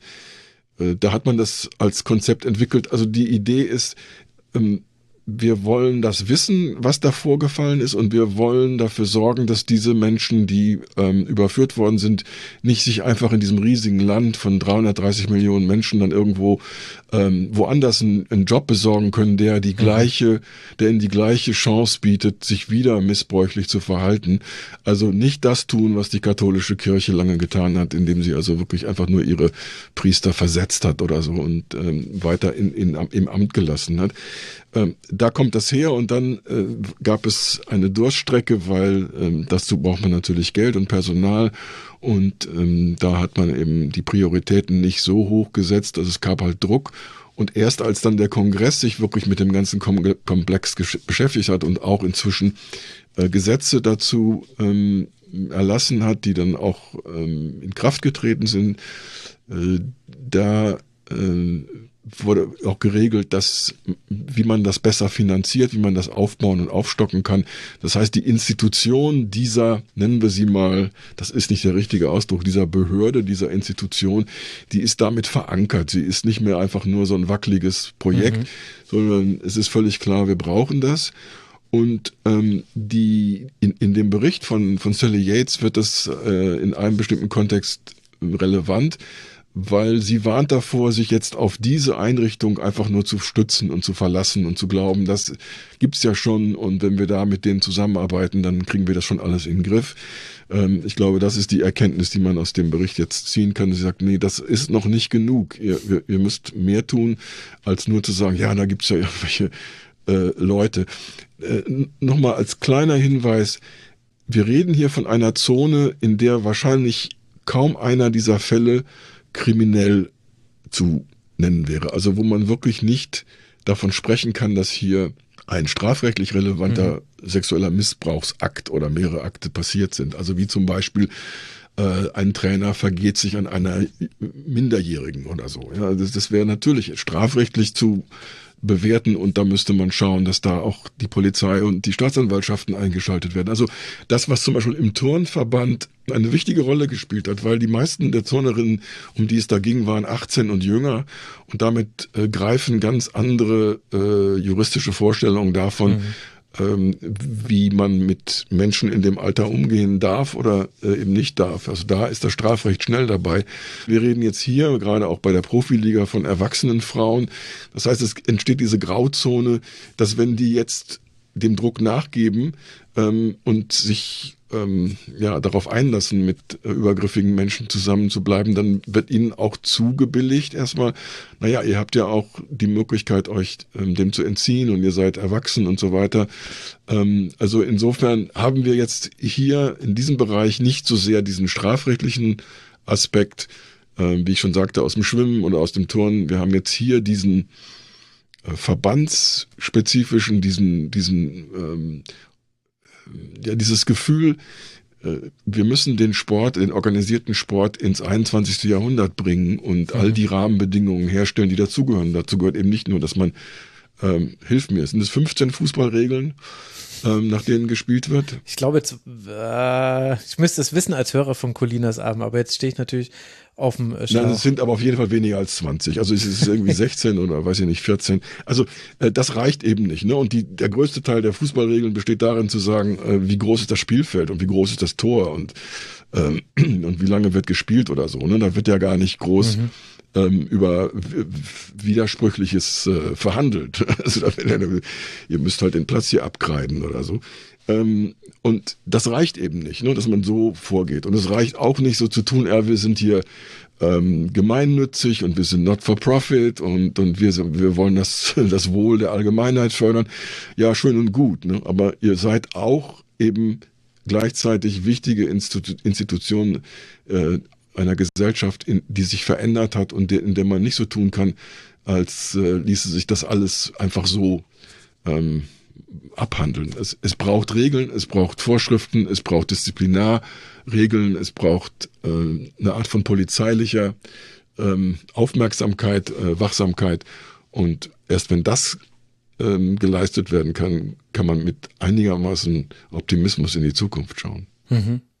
Ja, und das ist, also es sind 17 Fußballregeln. Ich habe es natürlich jetzt nochmal schnell nachgucken müssen. Diese Schmach konnte ich nicht auf mir sitzen lassen aber äh, es braucht eben auch ein, ein neues äh, Rechtsverständnis, was wir in Teilen ja auch schon gesehen haben. Das geht jetzt dann in eine andere Debatte über, das möchte ich jetzt, die Debatte müssen wir nicht führen, aber letztlich äh, bei Nein heißt Nein Gesetzen zum Beispiel, also jetzt eben, das ist die umgangssprachliche Formulierung dafür, die Frage nach der Bedeutung von Consent bei zum Beispiel sexuellen Aktivitäten, äh, da braucht es eben auch ein anderes Verständnis für. Und das ist ein sehr wichtiger Aspekt, den du hier mit reinbringst, dass wir uns hier in diesem Bereich eben in diesem Graubereich bewegen, der oft äh, straf- und zivilrechtlich nicht relevant ist, aber äh, dennoch ja so traumatisierend für die Opfer ist, dass man das als Gesellschaft nicht akzeptieren kann, dass es so etwas gibt und es ja dann auch richtigerweise gesellschaftlich geächtet wird. Es ist jetzt zum Glück so, dass ein Paul Riley nicht der Held Amerikas ist. Zumindest äh, ist es nicht so bei mir angekommen. Und gleichzeitig ist da eben auch noch viel zu tun. Und ich wollte dieses äh, Safe Spot als Institution auch deshalb hier nochmal genannt haben, zum einen, weil es die Dimensionen auch nochmal ganz gut klar machen kann, also in beide Richtungen. Also der Report, äh, der Untersuchungsbericht, der zitiert, dass ungefähr 30 Ermittelnde bei SafeSport für insgesamt 11 Millionen AthletInnen zuständig sind.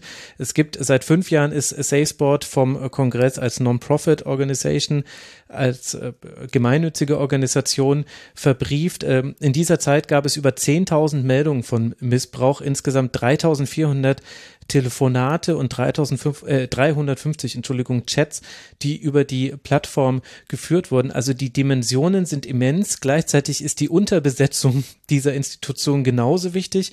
Und das ist eben halt auch insofern relevant, weil man sich ja die Frage stellen kann, was ist denn unser Safe Sport? Welche Möglichkeiten gibt es denn in Deutschland? Und du hast es vorhin schon mal kurz angesprochen. Du hast ja genau dazu auch ein Interview äh, geführt. Ich werde es natürlich in den Show Notes verlinken mit Julia Hollnagel von Athleten Deutschland. Die ist da eine der Sprecherinnen und die habt genau über solche Thematiken auch äh, gesprochen. Wir haben es vorhin schon mal kurz angerissen. Empfehle ich den Hörerinnen und Hörern, sich auch das nochmal zu Gemüte zu führen. Und das bringt uns vielleicht äh, zum letzten Punkt, den ich nicht nur auf die Situation in den USA verstanden wissen möchte. Er heißt, was könnte jetzt passieren? Ich glaube, ein paar Dinge haben wir schon angesprochen, personelle Wechsel zum Beispiel. Vielleicht ist das auch nochmal der Moment, eben einer Spielerin die, Spinne, die Stimme zu geben. Äh, Becky Sauerbrunn hat sich auch dazu auf der vorhin schon zitierten Pressekonferenz im Nationalteam geäußert. Wir hören mal kurz rein, welchen Aspekt sie da nochmal hervorgekehrt hat. As for feeling safe, um,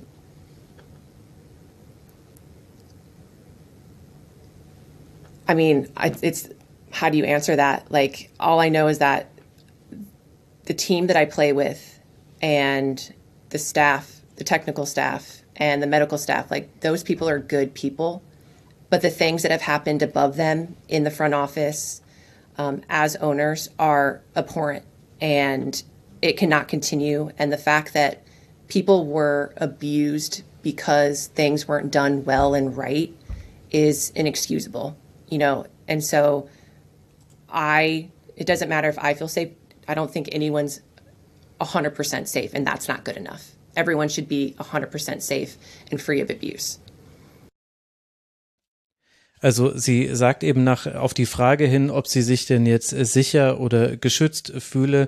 Ja, was bedeutet das denn? Sie sagt, die Menschen, mit denen ich in meinen Teams zusammengearbeitet habe, das sind äh, gute Menschen, aber was da im Front Office, also in den Chefetagen passiert ist, äh, das seien schreckliche Vorgänge, Dinge, die da nicht passiert seien und hundertprozentige Sicherheit oder ein äh, hundertprozentiges Schutzgefühl das könne es eben nicht geben und niemand sei sicher.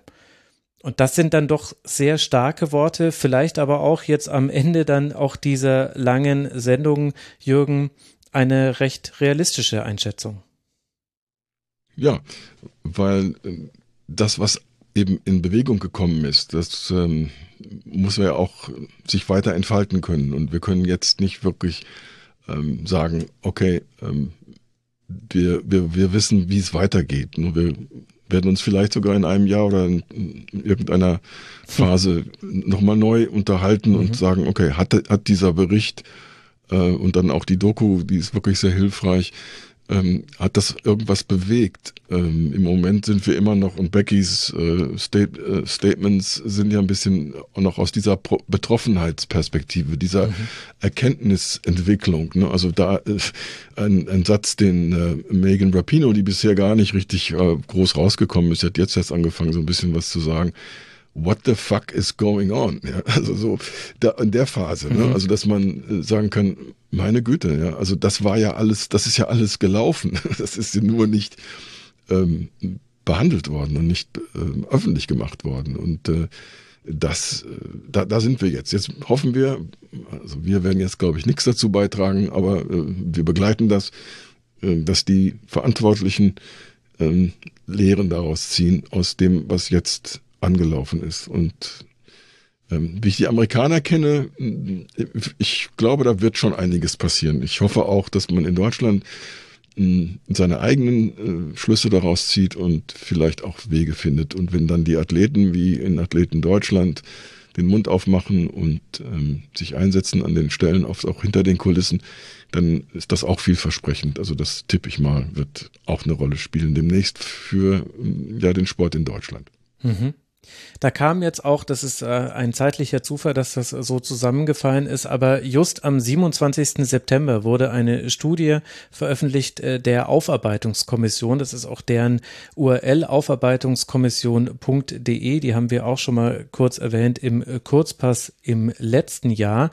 Und da wurde nämlich genau die Frage nicht quantifiziert, wie viel Missbrauch gibt es auch im deutschen Sport. Hier bezieht es sich vor allem auf Kinder und Jugendliche sondern da wurden nochmal Fallbeispiele auch gezeigt in einer leicht vergleichbaren Situation zu diesem Bericht. Ich würde ganz gerne hier einmal Bettina Ruloffs einspielen, die von der Deutschen Sporthochschule Köln mit federführend für diesen Bericht mit verantwortlich war und einfach nur mal das Augenmerk darauf lenken, welche Bedingungen gibt es denn im Sport? Wie schätzt die das aus Sicht des Missbrauchs ein? Und jetzt reden wir über Deutschland. Es gibt äh, tatsächlich im Sport besondere Risiken, die es begünstigen können, dass sexualisierte Gewalt passiert. Immer vorausgesetzt, dass da jemand ist, der auch die Absicht hat, das zu tun. Wir müssen uns dabei eben auch vor Augen führen, dass äh, sexualisierte Gewalt gegen Kinder ja ein gesamtgesellschaftliches Problem ist, das eben nicht vor den Türen von Sportvereinen Halt macht. Und tatsächlich sind im Sport beispielsweise sehr viele Ehrenamtliche unterwegs, Millionen von Ehrenamtlichen, die auch tagtäglich sehr viel leisten äh, für den Sport. Äh, und diese Ehrenamtlichen werden aber mitunter sehr stark idealisiert. Und wenn dann hier jemand von diesen Ehrenamtlichen Gewalt gegen Kinder ausübt, dann wird das oftmals übersehen, bagatellisiert und niemand möchte auch diese Ehrenamtlichen, die sich unentbehrlich machen für ihren Sportverein, anklagen. Im Leistungssport sind es zum Teil ganz andere äh, Bedingungen, die dazu beitragen, dass hier sexuelle Gewalt ausgeübt werden kann, wenn hier beispielsweise starke Macht- oder Abhängigkeitsverhältnisse zwischen Trainern und Athletinnen und Athleten bestehen, die dann auch ausgenutzt werden können. Also ich merke gerade, dass ich vorhin Ihr Argument schon mal gebracht habe. Das war jetzt eine Doppelung zu etwas, was ich vorhin gesagt habe. Jetzt wisst ihr auch, woher ich meine Argumentation hatte. So schlau bin ich ja dann auch nicht. Aber es ist ja schon frappierend, Jürgen, wenn man eben nach allem, was wir jetzt besprochen haben, sich äh, das anguckt, sich eben jemanden anhört, die mit am besten äh, Bescheid weiß in Deutschland äh, zu diesem Thema, jetzt eben mit Fokus auf Kinder und Jugendliche. Und im Grunde sind die Abhängigkeitsverhältnisse und die Verhältnisse exakt so, wie wir es gerade beschrieben haben, mit Ausnahme der einen Klammer, die wir ganz vorhin gemacht haben über den Unterschied äh, zwischen Ehrenamt und äh, Professionalisierung schon im Jugendfußball. Aber die Abhängigkeiten sind ja genau dieselben. Ja, und äh, obwohl wir ja jetzt hier hauptsächlich über Fußball geredet haben oder den Fußball von Frauen, ähm, wir können ja auch nicht die Augen schließen vor, dass das eben quer durch den Sport geht. Mhm. Es ist aber sinnvoll, glaube ich, und das wäre jetzt mal so mein Versuch, das ein bisschen zusammenzubringen, was wir heute ähm, durchgesprochen haben. Es ist sinnvoll, sich mal wirklich sehr viel genauer mit einer Sache zu beschäftigen, weil so viel anders geht es in anderen Sportarten ja nun auch nicht zu. Das heißt, die Mechanismen oder die Figuren oder die, die Konstellationen sind ähnlich und ähm, da kann Fußball, weil es nun auch der beliebteste Sport weltweit ist, kann natürlich auch so ein bisschen ähm, ein Leuchtturm sein für, für das, äh, was man nicht unbedingt denkt, wenn man über die FIFA spricht oder über ähm, die UEFA oder so. Äh, da hat man nicht das Gefühl, dass da ähm, die, äh, das Enlightenment oder das, ja, wie nennen wir das nochmal auf Deutsch, die Phase, ähm, Aufklärung. Der, die philosophische, die, ja, die Aufklärung, Gedanke ähm, da eingezogen ist. Ähm, aber wenn es dann eben von hier aus kommt und von den Frauen hier, gerne. Ich meine, ähm, auch in anderen Bereichen der amerikanischen politischen Landschaft geht der Aufruf im Moment wirklich an Frauen, sich ähm, sehr stark zu engagieren und ihre Interessen ähm, rüberzubringen. Ähm, das kann ja nur helfen. Aber was ist denn dein Gefühl? Du hast ja vorhin schon mal kurz äh, darüber gesprochen, wie gefragt jetzt auch äh, deine Artikel äh, zu diesem Thema sind. Und wir reden jetzt ja auch in einem deutschen Medium darüber. Und gleichzeitig hast du ja vorhin schon gesprochen, es sind dann doch einige wenige, die sowohl daran forschen als auch darüber berichten. Das ist kein großer Kreis an Medien. Was ist deine Einschätzung? Wie wichtig wird dieses Thema sowohl medienseitig als auch dann schon sportverbandsseitig genommen? Also ich kann nicht abschätzen, ähm, also so ganz genau abschätzen. Also ich hatte ja schon mal gesagt, dass ich das Gefühl habe, dass das in Deutschland inzwischen sehr weit gediehen ist, dass man also das nicht mehr länger einfach nur so in irgendeine Ecke abdrängen kann, weil die Falllage ist klar. Ähm, es gibt ja auch äh, Prozesse, es gibt Verurteilungen. Ähm, man kann das nicht übersehen. Die Frage, die sich immer in diesem Milieu stellt, ist, wie schnell kriegen wir eigentlich etwas umgesetzt? Es mag für uns, nachdem wir jetzt auch diesen Bericht durchgearbeitet haben, relativ sinnvoll und klar sein, dass eigentlich Aktion überall sofort notwendig würde. Das heißt, mhm. jede Sitzung, jede Vorstandssitzung in irgendeinem ähm, auf Ehrenamt basierenden Verband in Deutschland müsste eigentlich nach diesem Bericht sofort das als wichtigen Tagesordnungspunkt auch durchnehmen und sagen, was sind unsere Schlussfolgerungen aus solchen Informationen?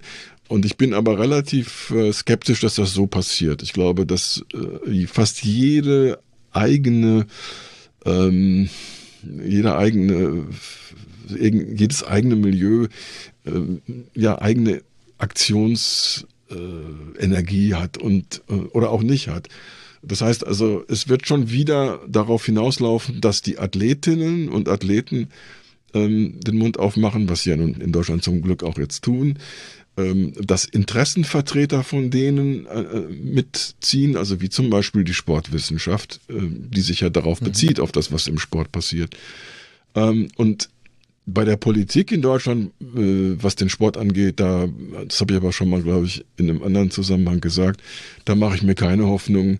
Ähm, der Sportausschuss im Bundestag ist eine Lobbyisten-Spielwiese. Äh, da kommen nicht Leute hin, die haben ein politisches Interesse daran, den Sport zu reformieren.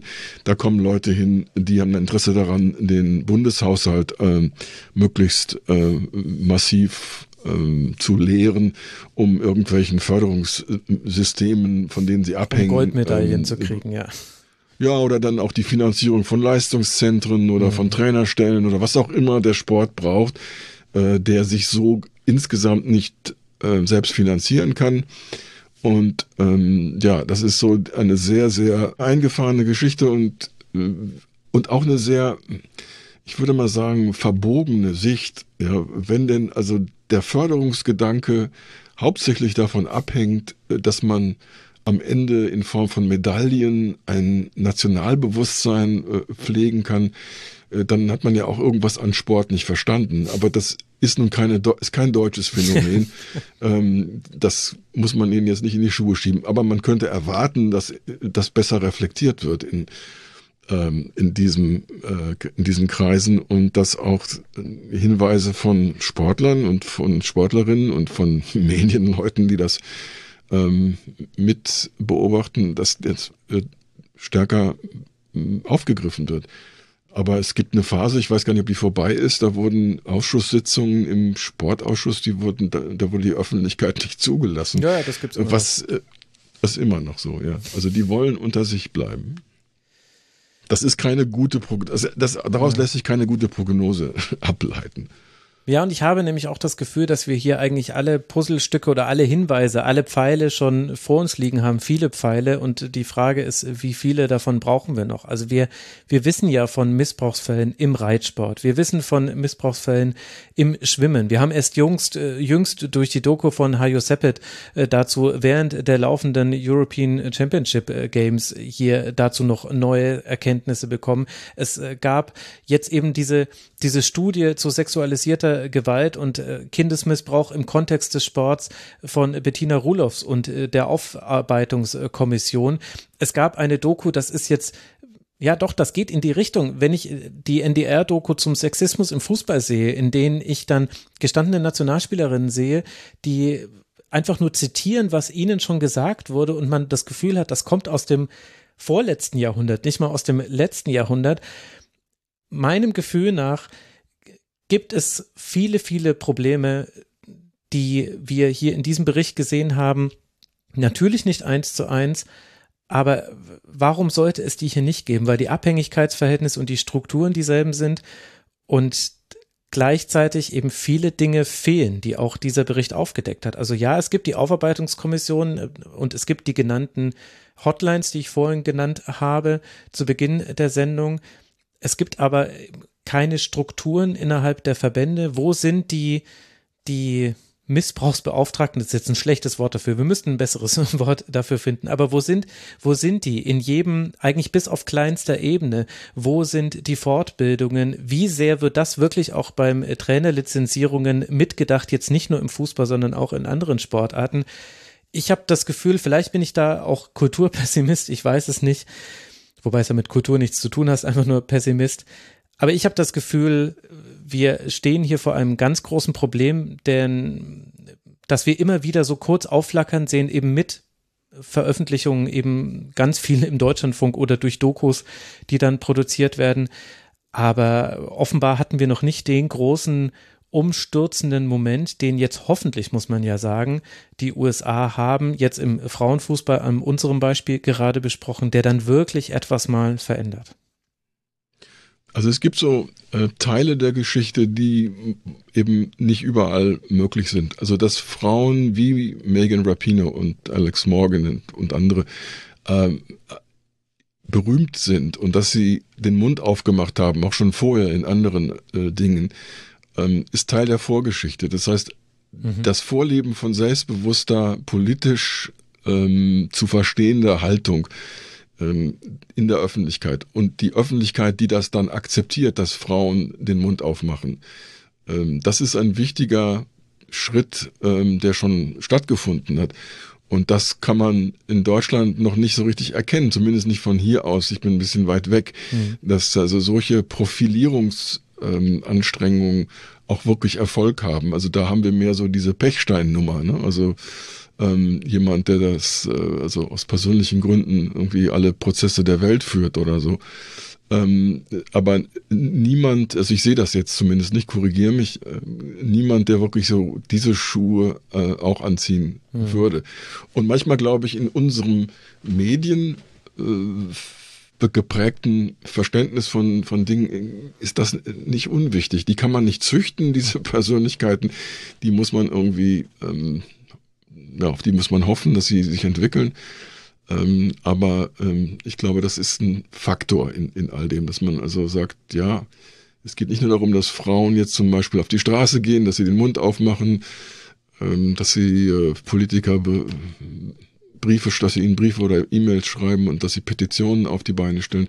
Es geht auch um diesen, ähm, diese Entwicklung, dass Frauen spezifisch für bestimmte Problemkonstellationen auch profiliert sind und als, das sage ich bewusst, Experten für dieses Thema figurieren können. Und äh, das braucht es auch, äh, weil ähm, solche Frauen wie Alice Schwarzer gehören eigentlich vom Markt genommen. Ja, ich verstehe deinen Punkt, mir gefällt es aber ehrlich gesagt jetzt nicht so ganz hier einen schwarzen Peter jetzt den Frauen zuzuschieben, den äh, potenziellen Opfern. Also wie gesagt, ich verstehe deinen Punkt und gleichzeitig stelle ich mir aber die Frage, äh, wir müssen doch der Steigbügelhalter sein für Frauen, denn die, also wer äh, Opfer von Misshandlungen wurde, wer missbraucht wurde, der ist ja in der höchst vulnerablen Situation, die man sich vorstellen kann. Und sich da zu öffnen, ist extrem schwierig und, und und man kann das nicht erwarten, man kann das nicht erhoffen. Also ich kann hier, glaube ich, auch gleich nochmal ein, ein Zitat von Bettina Rulofs einspielen, die das eben im, im Bezug auf ihre aktuelle Studie, also es ist nicht ihre Studie, ich, ich, personalisiere das jetzt immer so auf sie, aber auf die Studie sagt, ich glaube, ich spiele das mal ein und dann wird vielleicht auch mein Punkt nochmal klar. Die Berichte der Betroffenen sind erschütternd. Es geht hier um äh, schwere sexuelle Gewalt, die Kindern im Sport angetan wurde häufig eben in Form von Vergewaltigungen, sexuellen Übergriffen, die mehrfach stattgefunden haben, auch zum Teil über lange Zeiträume und die von Erwachsenen in Positionen des Sports, meistens im Sportverein, zum Beispiel als Trainer ausgeübt wurde. Und diese Gewalterfahrungen belasten die Betroffenen ein Leben lang. Sie wiegen sehr schwer. Das ist das, was ich jetzt gerade so ein bisschen andeuten wollte. Also wir können doch auch nicht von den Traumatisierten erwarten, ich spitze jetzt etwas zu, dass sie dass sie uns äh, die Bürde nehmen, von ihrem Trauma zu lesen, indem wir nämlich die Situation verbessern. Denn letztlich ist es ja für alle belastend, die sich mit diesem Thema auseinandersetzen. Und gleichzeitig ist aber natürlich die aller, allergrößte Belastung für diejenigen, die es mal selbst am eigenen Leib erfahren mussten. Also da fühle ich mich jetzt missverstanden, aber ich weiß nicht genau, wie das passiert ist. Äh, mir geht es nicht darum zu sagen, äh, in dem Fall die Betroffenen äh, müssen was machen, sondern mir geht es mehr um die Erklärung für den medialen Kontext. Also in dem Fall, wo man äh, Frauen hat wie Megan Rapino, die sich äh, über andere Sachen bereits profiliert haben, Jetzt äh, finden die auch mhm. finden die auch mehr Gehör oder leichter Gehör, weil man da schon weiß, das sind, deshalb nannte ich das ja auch mal so äh, Expertin, ne? Das ist eine mhm. Expertin für für Sport in, also Sport der Frauen in diesen, unter diesen Bedingungen. Das haben wir also gemerkt, als es um den Kampf der Frauen für bessere Bezahlung und Gleichbehandlung an der Stelle ging. Äh, das merken wir auch in anderen Sportarten hier, wenn es darum geht zu sagen, Leute, das, das ist ein Anliegen, weil sonst landet das auf den Tischen von anderen Leuten und die sind eben in, das ist die Erfahrung jetzt ja über so viele Jahrzehnte, die sind eben nicht entweder nicht willens oder nicht in der Lage oder nicht interessiert, ähm, das ihren Job zu machen. Ne? Mhm. Aber ich sage jetzt nicht, der Job ist jetzt hauptsächlich der der Betroffenen, ja. sondern äh, die Hilfe, die das hat, wenn man schon ein, eine bestimmte Stellung hat im, im gesellschaftlichen Rahmen. Das ist natürlich groß. Das ist genauso, wenn Serena oder Venus Williams über Rassismus reden oder, oder so. Ne? Ich meine, da hört man hin. Ähm, da, das, äh, das meine ich damit. Ja, entschuldige, da habe ich dich tatsächlich äh, völlig äh, falsch verstanden. Ich schieb's jetzt einfach mal auf die deutsche Uhrzeit, die wir äh, gerade haben. Äh, Im Grunde genau das, was wir im letzten Jahr hatten. Im Kurzpass haben wir ganz viel über einen Tweet von Megan Rapino äh, gesprochen, in dem sie eben gesagt hat, burn it all down, uh, let their heads roll. Ungefähr so war, war ihr mhm, Tweet. Ja. Und sie war ja eben nicht die Betroffene, aber sie hat sich damit mit den Betroffenen solidarisiert und ihnen eine Plattform verschafft. Und letztlich muss man eben auch sagen, wegen ihrer Bekanntheit einen der entscheidenden Anstöße dafür geliefert, dass eben diese Druckwelle, wie du es vorhin genannt hast, losgetreten wurde. Das war das, was du meintest. Entschuldigung. Ja, und das, das, was ich ähm, aus der aus der Ferne so nicht mitkriege, aber vielleicht ist da wirklich bin ich da liege ich da falsch.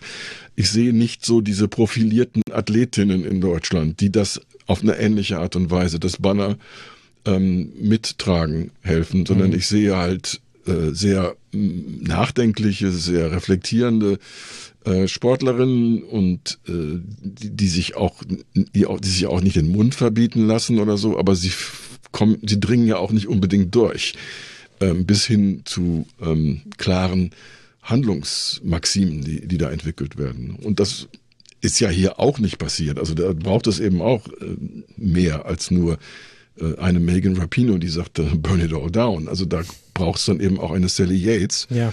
ähm, die das dann äh, ja, fundiert, was vorher vielleicht eher amorph äh, in der Öffentlichkeit äh, behandelt wird. Gott sei Dank gibt es diese Frauen. Ja, ich glaube, da hast du ein, eine Schleife um dieses lange Gespräch gebunden, Jürgen. Ich bin sehr, sehr froh und sehr dankbar, dass du dir die Zeit genommen hast, obwohl du ja beileibe jetzt noch genügend zu tun hast, auch nach dieser Aufnahme. Ich habe, ich verneige mich im schlechten Gewissen vor dir und bedanke mich aber ganz herzlich, dass du hier mitgemacht hast. Mal wieder im Rasenfunk. Danke dir, Jürgen. Ja, tut mir leid, dass wir immer die ganz langen Riemen An wem von uns äh, beiden liegt das? Aber ja, also erstens liegt es, glaube ich, auch an uns beiden, dass uns das wirklich interessiert mhm. und ähm, ähm, ja, uns auch bewegt. Und dass diese Themen verdient haben, behandelt zu werden, aber eben nicht mit so ein paar äh, Stichworten einfach abgehandelt werden können. Also nicht in dieser Clickbait- oder Soundbite-Dimension. Äh, ähm, zum Beispiel diese ESPN-Doku ist 90 Minuten, also vielleicht 8, 85 oder so, aber sie ist richtig lang ne? und lässt auch Platz, also den, den gestalterischen, ästhetischen Platz. Also da kommt es nicht eine Information nach der anderen. Also wir reden ja jetzt hier relativ äh, Kompress. Ne? Also wir könnten ja noch Musik reinlegen und äh, das Ganze ein bisschen auflockern. Haben wir nicht gemacht. Also wir haben den Leuten was zugemutet. Aber ich habe ja die Erfahrung mit dir schon gesammelt, weil du das alles sehr gut strukturierst und vorbereitest, dass dann am Ende kommen meistens sehr positive Rückmeldungen darüber, dass Menschen interessiert sind, das auch in ihrer in, äh, komplett irgendwie anzuhören. Äh, verblüffend, aber positiv und ich bin den Zuhörern die, und Zuhörerinnen äh, sehr verbunden, dass sie das äh, hoffentlich auch diesmal wieder auf sich nehmen. Ja, ich hoffe es auch, aber ich, ich, gehe eigentlich fast davon aus und das ist tatsächlich äh, immer wieder aufs Neue verblüffend und immer aufs Neue schön. Ich kann nur empfehlen, äh, folgt Jürgen gerne auf Twitter at American Arena und ich kann auch wirklich nochmal dein Buch empfehlen, Jürgen. Ich habe es so gerne gelesen. Ich habe es dir ja auch damals geschrieben. Es hat für mich nochmal so ganz viele Dinge, äh, die ich auch gerne machen würde in meinem bescheidenen sportjournalistischen Dasein irgendwie nochmal so herausgeklärt, weil man doch auch manchmal verzweifelt verzweifelt an seinem eigenen Tun und es ist ja nur Fußball und da redet er irgendwie über irgendwelche Sechser, die verschieben. Es interessiert doch keinen. Und äh, du hast aber diesen größeren Rahmen und was eben Sportjournalismus auch sein kann, aufgemacht. Und da habe ich äh, ganz viele Dinge entdeckt, in denen ich mir immer wieder gesagt habe, das möchte ich auch tun. Zwar schaffe ich das nicht auf einer täglichen Basis. Das Brot- und Buttergeschäft bleibt quasi, mir neun Männer-Bundesligaspiele und seit kurzem sechs Frauen-Bundesligaspiele anzugucken und zu analysieren aber immer mal wieder diese anderen Dinge gerne auch mit dir. Also der Stoff, aus dem die Helden sind, ich kann es wirklich empfehlen. Danke dir, Jürgen. Danke dir. Bis zum nächsten Mal. Und dann empfehle ich an dieser Stelle einfach auch nochmal ganz schamlos unsere beiden Sendungen zum FIFA-Prozess. Zum einen ein Tribünengespräch, der FIFA-Prozess und dann gab es noch einen Kurzpass zu den Urteilen im FIFA-Prozess, also genau das Umgedrehte zum jetzigen. Und ich möchte nochmal äh, dann jetzt am Schluss äh, nochmal die Hotline-Nummern durchsagen. Betroffene, die Hilfe finden wollen bei sexuellem Missbrauch oder in Bezug auf sexuellen Missbrauch, können sich melden, kostenfrei und anonym, anonym unter 0800 2255530 und wer sich auf sexuellen Kindesmissbrauch betroffen fühlt oder das aufarbeiten möchte, kann unter 0800 40 300 40 sich melden. All das wird natürlich auch nochmal in den Show Notes äh, verlinkt. Danke für eure Aufmerksamkeit, liebe Hörerinnen und Hörer. Wir sind äh, sehr gespannt auf euer Feedback ohne Phishing for Compliments. Das möchte ich ausdrücklich äh, betonen. Es ist eine Herausforderung gewesen, dieses Tribünengespräch. Ich bin froh, dass ich sie nicht alleine meistern musste und ich bin sehr gespannt auf eure Rückmeldung und dann auf die weiteren Entwicklungen in diesem ganzen großen Themenkomplex. Liebe Hörerinnen und Hörer, bleibt gesund. Unter mitmachen.rasen.de könnt ihr uns Feedback geben. Wir freuen uns außerdem, wenn ihr uns unterstützt auf rasen.de slash supportersclub. Und ansonsten hören wir uns hoffentlich bald wieder hier in Rasenfunk, im Rasenfunk in einem Format eurer Wahl. Macht es gut. Ciao. Das war das Rasenfunk Tribünengespräch. Wir gehen nun zurück in die angeschlossenen Funkhäuser.